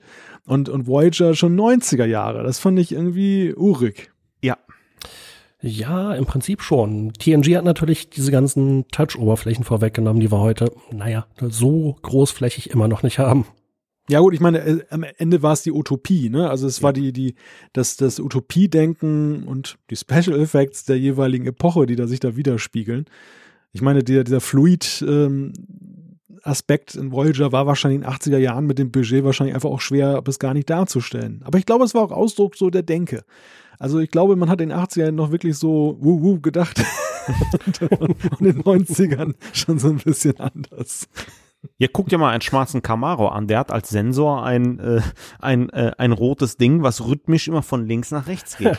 ja, ja, genau, genau. Das ist auch so ein schönes Beispiel. Das war kein Camaro, verdammt nochmal, das war ein Pontiac. Ach stimmt, das war ein Pontiac, ja. Ein Trans Am. Ein Trans Am. Ein schwarzer Trans Am. Meine, meine Lieblingsszene bei Knight Rider ist ja immer noch der Typ, der in seine Casio-Uhr spricht. Ey Kumpel, wo bist du? ja, komm Leute, das, das, das ist 80er Jahre, aber heute sprechen ja. die Leute auch in ihre Uhren und äh, die Apple Watch und, und gleichzeitig dann Siri kommt auch mit so einem Zeichen dann irgendwie hoch, was so aussieht wie ein bisschen wie Knight Rider. Also ja, das hat die Zukunft vorweggenommen. Ja, ich, äh, ja, ich äh, nehme wieder alles zurück. Und es gab mal so eine äh, schöne Szene, da hatte Kit äh, eine Blinde mitgenommen und ein Polizist guckte dann total komisch. das ist ja auch sowas, das könnte einem in nicht allzu ferner Zukunft passieren, ja. äh, dass also Leute in äh, fahrerlosen Autos sitzen. Ich, ich sehne diesen Tag herbei, wo ich meine Uhr reinspreche. Kit, komm schon mal vorgefahren. Solange bei dir vor der Haustür kein Tesla hält, ist alles gut. Naja, bei Tesla sollte man nur nicht zu viel auf, äh, mit seinem Laptop rumdaddeln, wenn die Kisten auf irgendwelchen Landstraßen fahren. Ja, vor allen Dingen nicht bei den Temperaturen. Es ist direkt ruckzuck die Batterien leer. Ach so, die Temperaturen hier. Ja, das, äh, okay, das ist an mir vorbeigegangen. Sind die jetzt reihenweise liegen geblieben? Nö, aber du hast halt, äh, ne, man sieht es ja schon am Smartphone weniger Power und das bei den Teslas genauso. Aber wir schweifen jetzt wirklich ab. Ähm, Off-Topic. ja. naja, ich, ich ähm, sehe schon, wir haben, wir haben nichts mehr zu sagen, oder? Wenn, wenn wir schon nein, so Moment, abgedriftet Moment, also sind. Tesla, das, wo wir ja schon off-topic sind, das äh, lasse ich mir nicht entgehen, die Gelegenheit. In der Pilotfolge gab es doch die Auflistung mit so drei großen wichtigen Namen, drei Visionäre, Stephen Cochrane, äh, das erste war Galileo, weiß ich nicht. Und in der Mitte Elon Musk. Ja, war das gerechtfertigt? Ist der schon Visionär? Ich glaube, das hatten wir aber auch schon besprochen, das Thema, oder? Ja. Spätestens jetzt, wo er ein Auto ins Weltall geschossen hat, da ist er ja diesem Ruf gerecht geworden. Die Frage ist, Henne-Ei-Prinzip, was kam zuerst? Hat Elon Musk jetzt diese Rakete mit dem Auto hochgeschossen, weil er in Star Trek da erwähnt wurde? Oder, oder haben die Visionäre von Star Trek vorhergesehen, dass er noch eine wichtige Rolle für die Raumfahrt äh, spielen wird? Naja, ich meine, SpaceX hat ja schon ein bisschen früher angefangen und die haben ja schon ein paar ziemlich krasse Sachen gemacht. Äh, jetzt kürzlich der Start der Falcon 9 Heavy und die parallele Landung von zwei von den Boostern, das war schon ziemlich abgefahren geil. Off topic. okay, okay, okay. Ja, wir sind durch jetzt, ne? Mit Discovery. Ja, kann man wieder schlafen gehen. ja, ja, ich würde vielleicht die Abschlussfrage stellen, auch wenn wir es vielleicht an, an der einen oder anderen Stelle schon angetönt haben. Was erwartet ihr für Staffel 2? Oder besser gesagt, was wünscht ihr euch für Staffel 2? Äh, wir, wir haben ja immer dann, wir haben ja dann meistens recht, aber ich, äh, Jan, ich lasse dir gerne den Vortritt. Äh, Staffel 1 war ja relativ düster, finster, in einigen Belangen, gerade im Spiegeluniversum auch ziemlich brutal.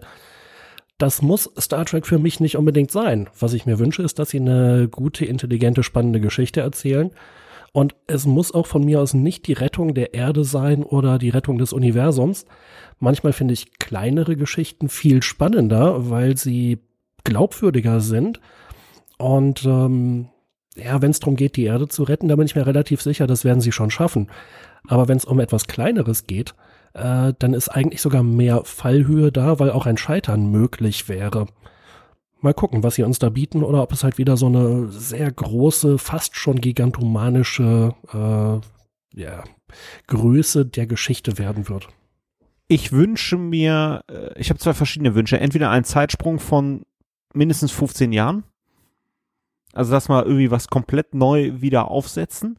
Oder, dass Giorgio jetzt doch wieder abdreht, Lorca auftut, die irgendwie in die Kiste springen und dann äh, äh, irgendwie was ganz Mieses machen, zu einem politischen Desaster irgendwie führen und Burnham wird äh, als eine der wenigen, die beide mehr oder weniger kennt und analysieren kann, dann mit der Discovery und dem neuen Captain angeheuert, die zu finden und die zu stoppen, weil die das politische Desaster verursachen. Aber in der Zwischenzeit macht die uneheliche Tochter von Lorca und Giorgio einen Zeitsprung und wird die Mutter von Tascha Ja. Auch da hätte ich nichts gegen. Daher wissen wir auch, wie Karate Tascha zu den Moves kommt. Also meine Frage war ja so gestellt, dass es einerseits die erwartbare Komponente gibt, also das, was realistisch ist, was kommen könnte. Und äh, ich habe mir ja selber das Türchen offen gelassen, dass ich einfach mal sagen kann, was ich mir wünschen würde, was kommt. Und da würde ich dann das mal aufgreifen, was als Theorie zur Serie ja im Vorfeld lange mal kursierte. Dieses, diese Serie spielt in verschiedenen Zeitepochen. Und was wäre denn, wenn die gleichen Charaktere also die, der gleiche Cast sozusagen, mit einer Discovery, aber eine Discovery in einem anderen Jahrhundert plötzlich jetzt auftauchen würde.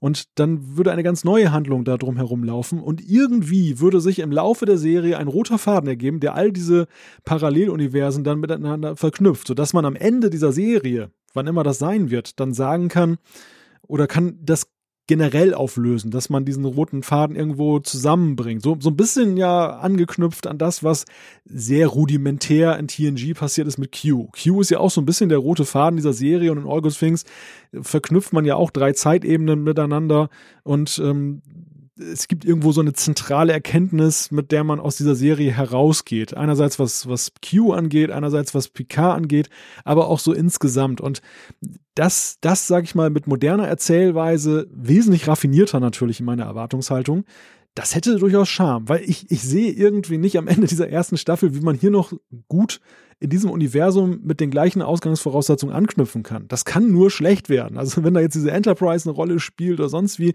klar, uns interessiert so manches, wie es weitergeht. Aber funktioniert das noch so? Wo, wo sind da noch die Überraschungseffekte möglich? Weil so vieles ja jetzt schon abgeklärt ist. Und da, das ist so die, die spannende Frage.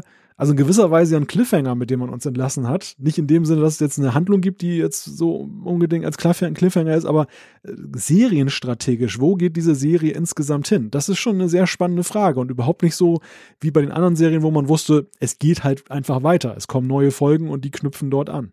Ja, fantastisch. Mhm. Können wir, äh, ja. besser wird's jetzt nicht. Ja, also ich schließe mich einfach Malte an. Ich würde das gut finden. Ich fand ursprünglich dieses Konzept total spannend.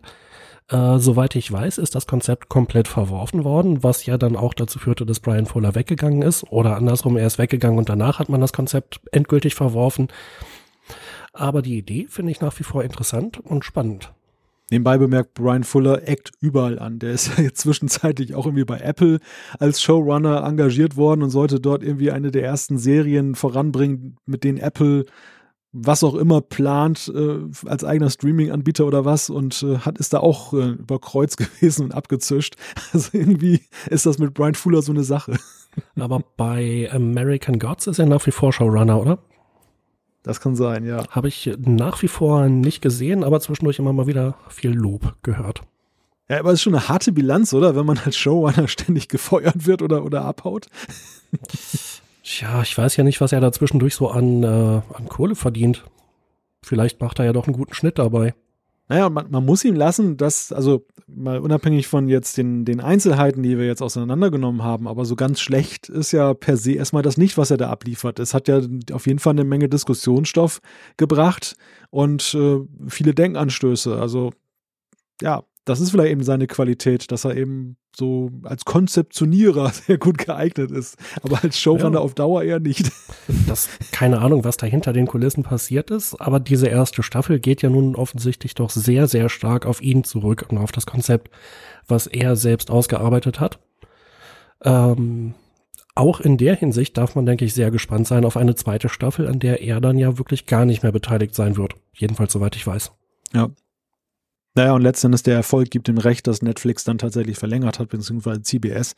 Also, dass die Serie unabhängig von jeder Bewertung so gut erstmal in der ersten Staffel gelaufen ist, dass eben eine, eine Fortsetzung sich tatsächlich aufdrängt, wovon nicht unbedingt auszugehen war in jedem Falle.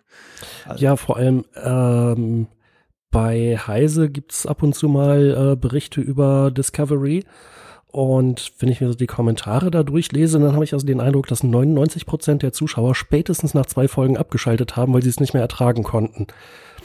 Aber das verbleibende Prozent scheint ja dann doch noch genügend Einschaltquote zu fabrizieren. Oder vielleicht ist das Stimmungsbild in bestimmten Kommentarspalten, und da meine ich jetzt speziell sowas wie Heise und nicht unsere, äh, auch ein bisschen geprägt von Leuten, die die Serie einfach scheiße finden und das wirklich jedem aber mehrfach erzählen müssen. Thorsten sagte gerade, es kann nicht mehr besser werden. genau, deswegen halte ich auch meine Fresse, aber trotzdem wurde Maltes schönes Schlusswort, musstet ihr beide noch äh, weiter diskutieren, deswegen, äh, ja. Ja, es kann noch besser werden, Thorsten. Ach, jetzt kommt Feedback. die, jetzt, jetzt, jetzt, jetzt kommt die Agoniekammer des Trackers, das Feedback. ich habe hier eben noch versucht, unseren Hörern klarzumachen, dass wir sie nicht total scheiße finden und dann kommst du, Thorsten. Das war Spaß. Also ich meine, das sind elf Meter, äh, den muss ich verwandeln. Und ich, ich dachte, ich dürfte jetzt mal an diesem Hebel bei Jan am Kopf da mal dran ziehen. Zur Erklärung, Jan hat wieder sein cooles Headset auf, wo er allerdings das Mikrofon nicht benutzt, sondern das ist wie so eine kleine Andorianer-Antenne nach oben gerichtet. ja, bevor Malte noch äh, seine Teletubby äh, Inspiration zurückbekommen. Fange ich mal an mit dem Feedback. Yippie! Yes, Feedback, das ist unsere beste Rubrik. Christoph aus Erkelenz hat uns eine E-Mail geschrieben und ähm, äh, möchte ein bisschen Werbung machen. Gerne würde ich nochmal das Thema Stage 9, der virtuelle Nachbau der 1701D ansprechen und alle Interessierten dazu einladen. Das Projekt nimmt Fahrt auf und wird zu einem tollen Erlebnis. Vor allem die VR-Version äh, ist in die Star Trek-Welt, äh, lässt in die Star Trek-Welt eintauchen. Habe mir so eine Hardware geleistet und bin begeistert. Des Weiteren habe ich das Glück inzwischen bei Stage 9 mit, als einer der Entwickler dieses einzigartigen Spiels oder Nachbaus an Bord zu sein. Wir, das heißt 14 Entwickler oder Fans aus aller Welt, die dieses Projekt in unserer Freizeit auf die Beine gestellt haben, würden uns freuen, eine kleine Fußnote beim Trackcast zu erhalten. Na, ich denke, die Fußnote haben wir doch geliefert. Und ich bin mir gar nicht sicher, ob er einen Link mitgeliefert hat, aber wenn wir einen haben, dann packen wir den auf jeden Fall gerne in die Show Notes. Ansonsten stage-9.cu.uk äh, ist eine coole Sache. Habe ich mir mal angeguckt. Und dann geht's weiter mit Malte. Da haben wir schon unsere Shownote beziehungsweise unseren Link. Ja, ich setze mal fort mit Uli. Der hat uns über trackcast.de geschrieben und er muss Lob und Tadel an uns verteilen, schreibt er. Lob, dass ihr immer sehr spannende, lustige und inhaltlich im Kernthema kompetente Sendungen macht, die es noch dazu auch immer wieder schaffen, über den Tellerrand hinaus zu blicken. Da kann, können wir nur sagen, vielen Dank, Uli. Nachdem ich ja selbst ein leidenschaftlicher Aktivist und Online-Trainer für Kompetenzen und Privatsphäre-Schutz im Internet bin, haben mir eure kritischen Ansichten zur Abschaffung der Netzneutralität aus der Seele gesprochen, schreibt er weiter. Kommen wir aber zur Kritik. Kritik und die zum wiederholten Male muss ich aber an der zumindest bisherigen Nicht-Thematisierung von aktuellen Star Trek-Jubiläen üben. Am, 20, am 28. September 2017 ist ja die Next Generation 30 Jahre alt geworden. Dazu kein Mu und Mäh von euch. Und am 3. Januar 2018 steht ja das nächste, oder stand wohlgemerkt, das mhm. nächste große Star Trek Jubiläum vor der Tür. Dann wurde Deep Space Nine 25 Jahre alt. Ja, meine Herren, da haben wir natürlich sträflich etwas vernachlässigt. Ja, ich hatte schon äh, auch einen Kommentar drauf geschrieben. Ich finde diese Jubiläen irgendwie relativ unspannend. Ähm, ich weiß nicht, ob man das alle fünf oder alle zehn Jahre erwähnen muss, wer welche Serie da jetzt gerade Geburtstag hatte. Also das 50-jährige Star Trek Jubiläum vor zwei Jahren inzwischen oder anderthalb Jahren, das war natürlich ein großes Ding, da schließe ich mich an. Ähm, aber 25 Jahre TNG oder 30 Jahre TNG, 25 Jahre DS9, keine Ahnung. Mir sagt das nur, wie alt ich geworden bin. ja, genau, eine schreckliche Erkenntnis. Also nicht nur in deinem Falle, sondern auch in unserem Fall Sprecht nur für euch selbst. Ich habe vor, ewig zu leben. ja, die nächste schlechte das, Nachricht. Äh, das war ein Zitat, ihr Klotzköpfe. ja. Und das Alphabet hat noch viele Buchstaben nach dem D. Entschuldigung, also ich, nach der E, dem E? Nee, nach dem D. Ich, ich möchte dazu nur sagen, wir ehren und wertschätzen ja diese langen See oder diese lange Tradition der Serien dadurch, dass wir eben diese Serien auch ja hier besprechen. Was wir bei TNG schon gemacht haben, vor dem Geburtstag, was wir da, wo wir bei Deep Space Nine schon mit angefangen haben und was wir sicherlich irgendwann auch mal fortsetzen werden mit der Besprechung der weiteren Folgen und, und Staffeln. Also ich glaube, wenn einer diesen alten Serien Wertschätzung entgegenbringt, dann wir hier, die wir das dann aufarbeiten. Und ähm, was man auch sagen muss, was einfach in das Gegenwärtige hineinreicht und was mich immer wieder fasziniert ist, dass in heutigen Streaming-Portalen dann solche Serien wie TNG noch relativ gut gefeatured werden. Man muss ja bedenken, wie alt die sind. Wie viele alte Serien können das von sich behaupten, dass sie dann noch so exponiert dann dargestellt werden, weil sie augenscheinlich ja auch noch ziehen. Und das ähm, ist schon einigermaßen bemerkenswert. Das finde ich viel bemerkenswerter als irgendwelche Jahreszahlen, weil es gibt, es gibt bei vielen Serien Jubiläen, aber wie viele sind denn davon übrig geblieben? Ja, also gerade, wir hatten vorhin Knight Rider angesprochen. Ich weiß gar nicht, ob es das in irgendeinem Streamingdienst zu sehen gäbe. Und ich weiß auch nicht, wie viele Leute das noch gucken würden. Definitiv, ja. Also es ist auch, es ist echt eine Schande, wie viele Serien da auch vor Schütt gegangen sind. Wir haben ja irgendwie das Gefühl, es gibt so viel, so viele Möglichkeiten mit den Streamingdiensten heute, heute sich Serien wieder anzusehen. Aber ich stelle immer wieder fest, dass einige Serien, die ich gerne sehen würde, irgendwie nicht aufzufinden sind bei Streamingdiensten. Das ist, ähm, das ist noch ein Wachstumsmarkt. Ja, wie zum Beispiel The Orwell würde ich gerne sehen. Äh, gibt's, ich weiß nicht, immer noch ist äh, sehr, sehr schwierig in Deutschland. The Wire. Also ich finde es eine Schande, dass The Wire erst nicht im, im deutschen Fernsehen gezeigt wurde oder nur, glaube ich, Pay-TV. Dafür wurde es ja synchronisiert. Und das ist aber nicht mal von den Streamingdiensten jetzt aufgenommen aufge, äh, wird, dass die ja gerade das Spektrum der Serien erweitert haben. Und es gibt eine, eine Moment, also wohlgemerkt, das, man könnte jetzt natürlich sagen, ja, das war ja teilweise 4 zu 3 noch und das sieht natürlich ein bisschen anachronistisch aus, wenn man das heute bringen würde. Es gibt aktuell eine Aufarbeitung der Serie für die Blu-Rays. Da hat man wirklich alles nochmal remastert, so wie bei TNG, mit gestochen scharfen HD-Bildern und so weiter. Also das möchte, möchte ich nur mal anmerken. Es gibt gute Gründe, diese Serie jetzt auch nochmal jetzt zu zeigen. Ja, also zumal, liebe Streamingdienste, für The Wire würde ich ja vielleicht sogar, naja, nicht nur deswegen, aber generell wieder ein Abo abschließen. Das war eine echt großartige Serie. Bist du äh, aus Netflix raus? Ähm, ich habe das mal gerade pausiert, weil Amazon mir so einen Probemonat aufgedrängt hat und äh, da gucke ich gerade Bosch, auch eine sehr gute Serie. Ich mache einfach hat, mal weiter. Jan hat, Jan hat wahrscheinlich so ein LAN-Kabel an den nächsten Strommast dran gemacht und, und guckt dann so Netflix dann schwarz. das Schöne, das muss ich ja doch nochmal, sorry, off topic, ich weiß, lobend erwähnen, äh, dass man da extrem simpel kündigen und auch extrem simpel wieder einsteigen kann. Ja, so, liebe Netflix-Besitzer, ähm, ne, äh, wir nehmen sehr gerne Spenden entgegen. auch in Form von Freiabos. Bei uns kann man übrigens auch ganz einfach kündigen. einfach, einfach Podcast abbestellen. ja, oder genauso äh, uns abonnieren. Äh, äh, äh abonnieren. Äh, ein Abonnement starten. Abonnieren. Ich mach mal weiter. Zuschrift Nummer drei. Yippie. Ähm, der Felo, einer unserer Stammhörer, hat uns äh, geschrieben, und zwar auf trackcast.de, eine Frage zu einem Detail, das Liefen aus der letzten Sendung gesagt hat. Klingonen hätten jedes Organ doppelt. Ich erinnere mich zwar auch vage, so etwas mal in eine der Serien gehört zu haben, in Klammern, war das in TNG bei Worfs Operation? Fragezeichen, aber so ganz genau kann ich mich da nicht erinnern. Ist das tatsächlich so? Wo kommt das her? Und haben deshalb die neuen Klingonen zwei Paar Nasenlöcher mit einem Zwinker-Smiley? ähm, ich habe sowas auch dunkel in Erinnerung, dass Klingonen äh, einige Organe doppelt haben. Aber ich gucke jetzt mal in die Richtung meiner Mitmoderatoren. Ich dachte, du hättest dich da vorbereitet, weil das deine Frage war. Ja, ich habe mich ja bei Stage 9 vorbereitet. Also, äh, ich bin mir ziemlich sicher, dass irgendwas in dieser Art tatsächlich bei der Folge Die Operation erwähnt wurde. Ähm, wo Worf da ja irgendwie so eine, ja, so eine Art halbe Wunderheilung hatte, weil irgendein Organ doppelt war. Ich meine, die eigentliche Erwähnung kam irgendwann anders mal mit den doppelten Organen, aber ich bin mir auch nicht sicher. Äh, wird aber im Zweifelsfall sicherlich in der Memory Alpha stehen. Dann mach doch mal weiter.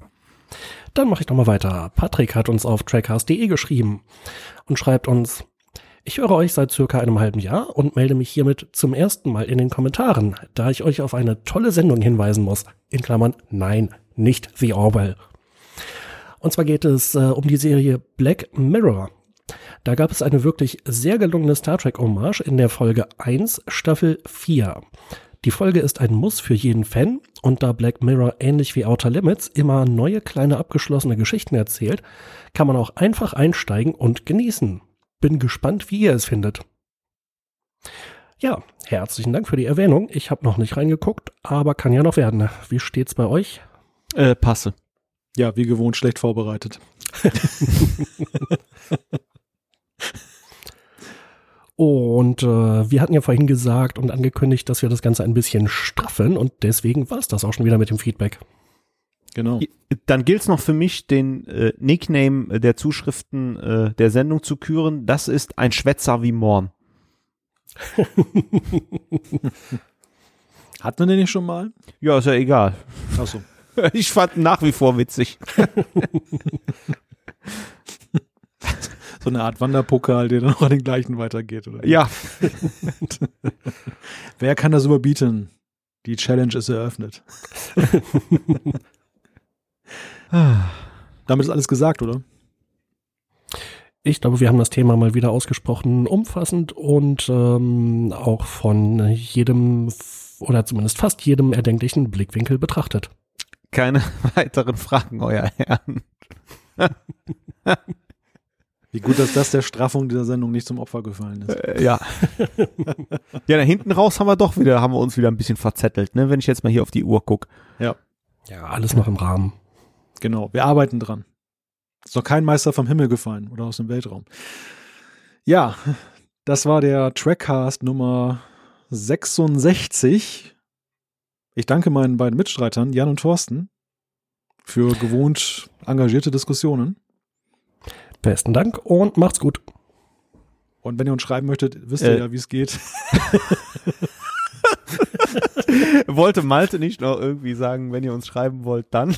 Jan das wollte ich jetzt eigentlich, das, ich wollte es vermeiden. Ich wollte es vermeiden, aber wenn ihr das unbedingt haben wollt, ich kann es auch machen. Ich finde es schön. Okay.